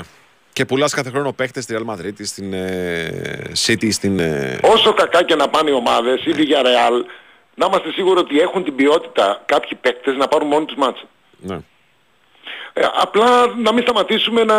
Να έχουμε απαιτήσεις. να έχουμε και, και απαιτήσεις. ρε Αυτό- παιδί μου. Να, να τα κάνουμε, να ρισκάρουμε, να κάνουμε τα σωστά, να πηγαίνουμε για την νίκη, ε, στο τέλος ας χάσουμε. Ναι, και στην τελική από ένα, από ένα παιχνίδι ποδοσφαίρου δεν κρίνεται κανένα στη ζωή, έτσι. Όχι, δεν κρίνεται. Γι' αυτό και εγώ όταν με ρώτησες για την ΑΕΚ σου είπα ότι πη- έπαιξε στα ίσα τη Μαρσέγ. Δεν είναι τόσο κοινική, θέλει να βελτιωθεί σε μερικά πράγματα. Προσπάθησε όμως, δημιούργησε ευκαιρίες και έπαιξε στα ίσα. Μένω εκεί. Τα άλλα θα διορθωθούν όταν το κάνουμε αυτό. Ναι. Λοιπόν, κύριε, έχουμε πρωτάθλημα. Θα πούμε δύο κουβέντες στα τελευταία πέντε λεπτά της εκπομπής. Τελευταία φορά δεν βρήκαμε τίποτα, ε. δεν πέτυχα Εσύ δεν τίποτα βρήκες νομίζω. τίποτα. Εσύ δεν βρήκες τίποτα. Εσύ είπες θα περάσει η ΑΕΚ από την Κυφυσιά και ο Εύκολα ή Παναγιώτης θα δύσκολα. κελάρει στη Κοίταξε, Λαμία. σύμφω- σύμφωνα. Έτσι θέλεις. Έτσι θέλεις, αλλά έγινε κάτι άλλο, κύριε Ντέμι μου. Α, Βάει η εικόνα του, των παιχνιδιών ήταν να μην περάσει ο Παναθηναϊκός από τη Ναι. Σωστό, Λαμία σωστό. και να περάσει η ΑΕΚ από την Κηφισιά. Ωραία. Όσον αφορά την εικόνα το βρήκα, τα αποτελέσματα δεν βρήκα. εκεί, ναι, εντάξει. Αλλά το αποτέλεσμα ποτέ, κάποιες φορές, αρκετές, δεν ταιριάζει με την εικόνα του παιχνιδιού. Έτσι. Ποδόσφαιρο είναι. Ποδόσφαιρο, δεν είναι μπάσκετ. Γιατί στο μπάσκετ είναι, υπάρχει λιγότερη, ε, λιγότερο μερίδιο έκπληξης. Εκεί δεν υπάρχει έκπληξη, μάλλον. Άμα είσαι καλός, θα κερδίσεις. Ενώ Ναι. στο ποδόσφαιρο δεν είναι έτσι ακριβώς. Ναι, ναι, ναι. Έχει μεγαλύτερο. Καλή η Λαμία, μπράβο στη Λαμία. Μπράβο. Ναι, από τις καλύτερες ομάδες μέχρι στιγμής ε, του πρωταθλήματος ε, από το δεύτερο γκρουπ, να το πούμε έτσι. Μαζί με τον Πανσεραϊκό νομίζω ότι είναι οι ευχάριστες εκπλήξεις. Εκτός αν διαφωνείς. Δεν διαφωνώ, όχι. Λοιπόν, Μπόρεσε και αντιμετώπισε τον Όφη, ο οποίος Όφη δεν ήταν κακός. ναι. Έτσι. Μπόρεσε και έχει και μια νοοτροπία καλή ο Πανσεραϊκός. Ε, πολύ... Για νεοφώτιστη ομάδα. Είναι τρομερό το τι νοοτροπία και ψυχή βγάζουν μέσα Το, στο το γήπεδο. σημαντικότερο για μένα του Πανσεραϊκού είναι αυτό, μια που λες για νοοτροπία, είναι ότι έχει καταφέρει γρήγορα γρήγορα να μοιάζει με Παύλο Γκαρσία στο γήπεδο. Έτσι. Καθόλου δεν μοιάζει. Μοιάζει σε αυτό, δεν μοιάζει καθόλου στην ηρεμία και στα νεύρα. Ε, ε, ο Παύλο Γκρασία βέβαια άλλαξε. Στον τωρινό Γκαρσία, ρε, Στον εσύ, όχι τωρινό στον παίκτη. μοιάζει. Όχι Ναι, στον γιατί παίκτη. ήταν νικητής και Ναι, παίχτης, όχι στον αλλά παίκτη. ήταν λι- λίγο, πα- είχε παραπάνω νεύρα από το. Μεγαλώνει ο άνθρωπος, οριμάζει. Φυσικά, Α, φυσικά, Έτσι. φυσικά. Ε, Πάντως αυτό που βλέπουμε από τον Γκαρσία τώρα το βλέπουμε και από τον Παν- από τον Πανσεραϊκό. Ε, για μένα είναι highlight της χρονιάς ο Πανσεραϊκός. Ε, του βγάζω το καπέλο. Βέβαια, από το καλοκαίρι υπήρχε ένα φιλικό τουρνουά στο βόλο της Ναι, μου Νόβιβετ είπες ότι και εκεί είχες δει και σου και αρέσει. Ναι, και μου το είχα είπες πριν. πάθει πλάκα. Βέβαια, δεν έχει, τα αποτελέσματα δεν τα θυμάμαι να σου πω την αλήθεια. Δεν πρέπει να έχει κερδίσει και τα δύο μάτς. Αλλά ο τρόπος που έβγαινε στην επίθεση μου είχε κάνει τρομερή εντύπωση. Τρομερή εντύπωση. Τρομερή εντύπωση. Λοιπόν, έχει αύριο πρώτο μάτς όφη Πας Γιάννενα. Ναι. Ντέρμπι- Ντέρμπι μίσους το όφη Πας Γιάννενα. Ε, σιγά, σιγά. Κα... Περίμενε ρε, εσύ. κάποια φορά είχαν παίξει την κατηγορία οι δυο τους. Σωστά, σωστά. Έτσι, ναι. Ναι. Εντάξει, δεν είναι σε- στα καλύτερα της ο Πας. Ο- όχι, ο Πας δεν είναι στα καλύτερά του και... μ, Δεν περνάει- και παρετήθηκε και ο... δεν έγινε δεκτή παρέτηση. Δεν έγινε δεκτή. Βράζει λίγο ο κόσμος. Είναι λίγο η κατάσταση λίγο δύσκολη. Βέβαια δεν υπολογίζει κανείς ότι ο Πας έχει παίξει νομίζω με όλους τους μεγάλους. Θα μου πεις πλέον έχουμε φτάσει πολύ μπροστά στο πρωτάθλημα. Ε, είναι πίεση μεγάλη. Πε- Τεράστια πίεση. Αλλά και ο Όφη δεν είναι στα πάρα πολύ καλά του, έτσι. Εντάξει, δεν ήταν κακός στο δεύτερο ημίχρονο. Είχε τον έλεγχο. Ναι. Ε, σε κάποια φάση πίστευες ότι ο Όφη θα είναι αυτός που θα σκοράρει. Αλλά, Αλλά την πάτησε. ναι. Ατρόμητος Πανσεραϊκός. Θα κάνει κι άλλη νίκη ο Ατρόμητος. Ε, και αυτό νομίζω το χάσα στο προηγούμενο μάτσε. Ε, τι- Πίστευα ότι ο Άρης θα βελτιωθεί και θα κερδίσει. Ναι, και εγώ σου και είχα είδα πει- έναν ατρόμητο, εσύ ναι, εσύ έλεγες σου ότι ο είχα πει ατρόμητος Ατρόμητος. άλλαξε προπονητή και μπορεί να τον δούμε διαφορετικό. Πολύ διαφορετικό τον είδα, άλλη ομάδα είδα. Και τον Άρη είδαμε χάλια όμως, ε. Ναι, Δεύτερο- αλλά πιο, δεύτερο πιο ημίχρονο. πολύ μένω στο ότι ήταν πολύ καλός ο Ατρόμητος γιατί είχα με δει προηγούμενα παιχνίδια του Ατρόμητο που ήταν πάρα πολύ κακός. Ναι. Εκεί ο Ατρόμητος ήταν πάρα πολύ καλός. Πάρα πολύ καλός. Αυτό μου μένει και όχι αν ήταν πολύ κακός ο Άρης. Πρώτα μου μένει ότι ήταν πολύ καλός ο ατρομητος Ε, Εδώ λέω πάντως, πάω κόντρα στον Ατρόμητο εγώ και λέω ότι είναι από τα μάτια που έχει παίξει το δυσκολότερο αυτό που θα παίξουμε τον Πανσεραϊκό. ναι, δεν είμαι πάντως, δεν το έχω κάνει ποτέ και δεν είμαι αυτός που μπορώ να... Ε, πώς το λένε... Να δώσεις προγνωστικά. Να, να δίνω προγνωστικά. όχι, όχι, Τώρα την εσύ εικόνα. με βάζεις αυτή για, τη... την, για την εικόνα συζητάμε. Την εικόνα μπορεί να την πιάνω. Το, απο- το αποτέλεσμα αποτέλεσμα μπορεί δεν όχι. Ο Πανσεραϊκός θα, θα, θα παίξει και κανονικά ε, για την νίκη. Ναι. Όπως μας έχει συνηθίσει, το βλέπω, βλέπω γκολ. Ναι. Βόλος Άρης. Μμμ, Πάρ τον ένα, χτύπα τον άλλον, λέω εγώ. Τελευταίες εικόνες κακές. Βόλος Άρης. Να σου πω τι λέω σε αυτές τις περιπτώσεις. Για πες. Δείτε το, μην το ακουμπήσετε. Στοιχηματικά Α, εννοώ. εσύ λες για το, στο στοίχημα. ναι, ναι. δηλαδή μπορεί να έρθουν όλα. Όλα μπορούν να έρθουν σε αυτό το μάτσο. Έτσι. Ε, Πόλο περιμένουμε. Ο Βόλος θα βγάλει μια αντίδραση. Ακόμα δεν το έχουμε δει. Ναι, και συνήθως και από τον Άρη περιμένεις κάτι όμως. Γιατί ήταν πολύ κακή η εικόνα του στο δεύτερο μήχρονο με τον Ατρόμητο. Και εκεί ξέρεις λίγο ε, οι ομάδες φαίνονται τι θέλουν να κουβαλήσουν και στο διάστημα της διακοπής. Είναι δύο εβδομάδες μετά γκρίνιας, αν δεν πας καλά σε αυτό το μάτσο. Ναι, ο Άρης που έχει πρώτο σκόρερ τον α, Φαμπιάνο. Το Φαμπιάνο, ναι. Φαμπιάνο. Λοιπόν, οι μεγάλοι παίζουν όλη την Κυριακή. Η μεγάλη, ναι, παίζει ε, ο Ολυμπιακός μας στον Αστέρα. Αυτό είναι το πιο δύσκολο μάτς πιστεύω. Δεύτερο δυσκολότερο και φυσικά Παναθηναϊκός με βάση τα όσα είδαμε την προηγούμενη εβδομάδα. Ναι, που και με, από την Κηφισιά εντυπωσιάστηκα. Μπορεί η Άκη να ήταν πολύ καλύτερη, αλλά ο, η ένταση που έβγαλε η Κηφισιά και το πάθος ήταν καταπληκτικό. Δηλαδή κόντρα την Άκη στα ίσα, αθλητικά. Ναι. Να κάνω μια ερώτηση τώρα προβοκατόρικη. Κάνε. Ο Μασούρας δεν παίζει μπακ στον Ολυμπιακό; Ο Μάζο. Είναι πολύ καλός. Το, τρία μάτια έχω δει της Κηφισιάς. Ρε, τα τούρμπο ρε εσύ στο μάτι Ναι. με την ΑΕΚ. Τούρμπο. Πήγε να βάλει...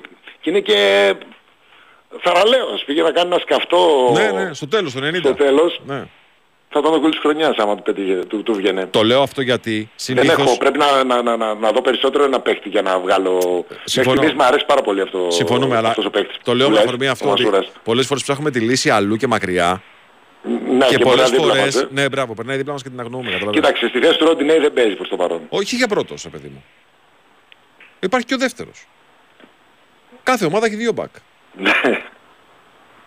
Ε, έτσι το λέω εγώ, το, το αφήνω εδώ να υπάρχει. Έτσι. Πάω Πανετολικός. Ναι. Και το λέω τον Ολυμπιακό γιατί ανήκε στον Ολυμπιακό παίχτη, έτσι. Ναι. Ήταν- Δεν θα κερδίσουν και οι τέσσερις μετά από Ευρώπη; Ε, κάποιος θα την πατήσει. Κάποιος θα την πατήσει. Και να σου πω ότι εγώ αποκλείω να την πατήσει ο Πάοκ με τον Πανετολικό. Το αποκλείω. Ε, το, θα το κάνει καλό αυτό το 2-2 του Πάοκ με την Αμπερντίν. Στο πρωτάθλημα εννοώ θα το κάνει καλό. Αποκλείω να την πατήσει η ΑΕΚ με τη Λαμία. Δεν λέω γιατί η Λαμία δεν είναι καλή ομάδα, ίσα ίσα, είναι πολύ καλή ομάδα, αλλά Γιατί όχι, αν βάλεις τους αντιπάλους, ναι. η Λαμία μέχρι στιγμής φαίνεται να έχει παίξει καλύτερα και από τους υπόλοιπους τρεις, δηλαδή και από την Κηφισιά και από τον Αστέρα και από τον Πανετολικό. Μαζί σου, αλλά δεν ισχύει και αυτό που λέμε ότι οι ομάδες που προέρχονται από κακό αποτέλεσμα είναι δύο φορές πιο προσεκτικές στο επόμενο παιχνίδι τους. Είναι γκέλα της ΑΕΚ με την Κηφισιά. Χοντρή γκέλα. Γκέλα είναι. Εντάξει. Αλλά είναι το ίδιο που έπαθε και χειρότερο και με το Μασεραϊκό και με την Κηφισιά, δύο νεοφώτιστες ομάδες. Η ΑΕΚ ε, έπρεπε και τα δύο μάτσα να τα κερδίσει. Δηλαδή ε, έκανε πάρα πολλές ευκαιρίες και δεν έφασε γκολ. Εγώ. Επί της ουσίας ίδια εικόνα είναι. Ναι. Γιατί και με την Κηφισιά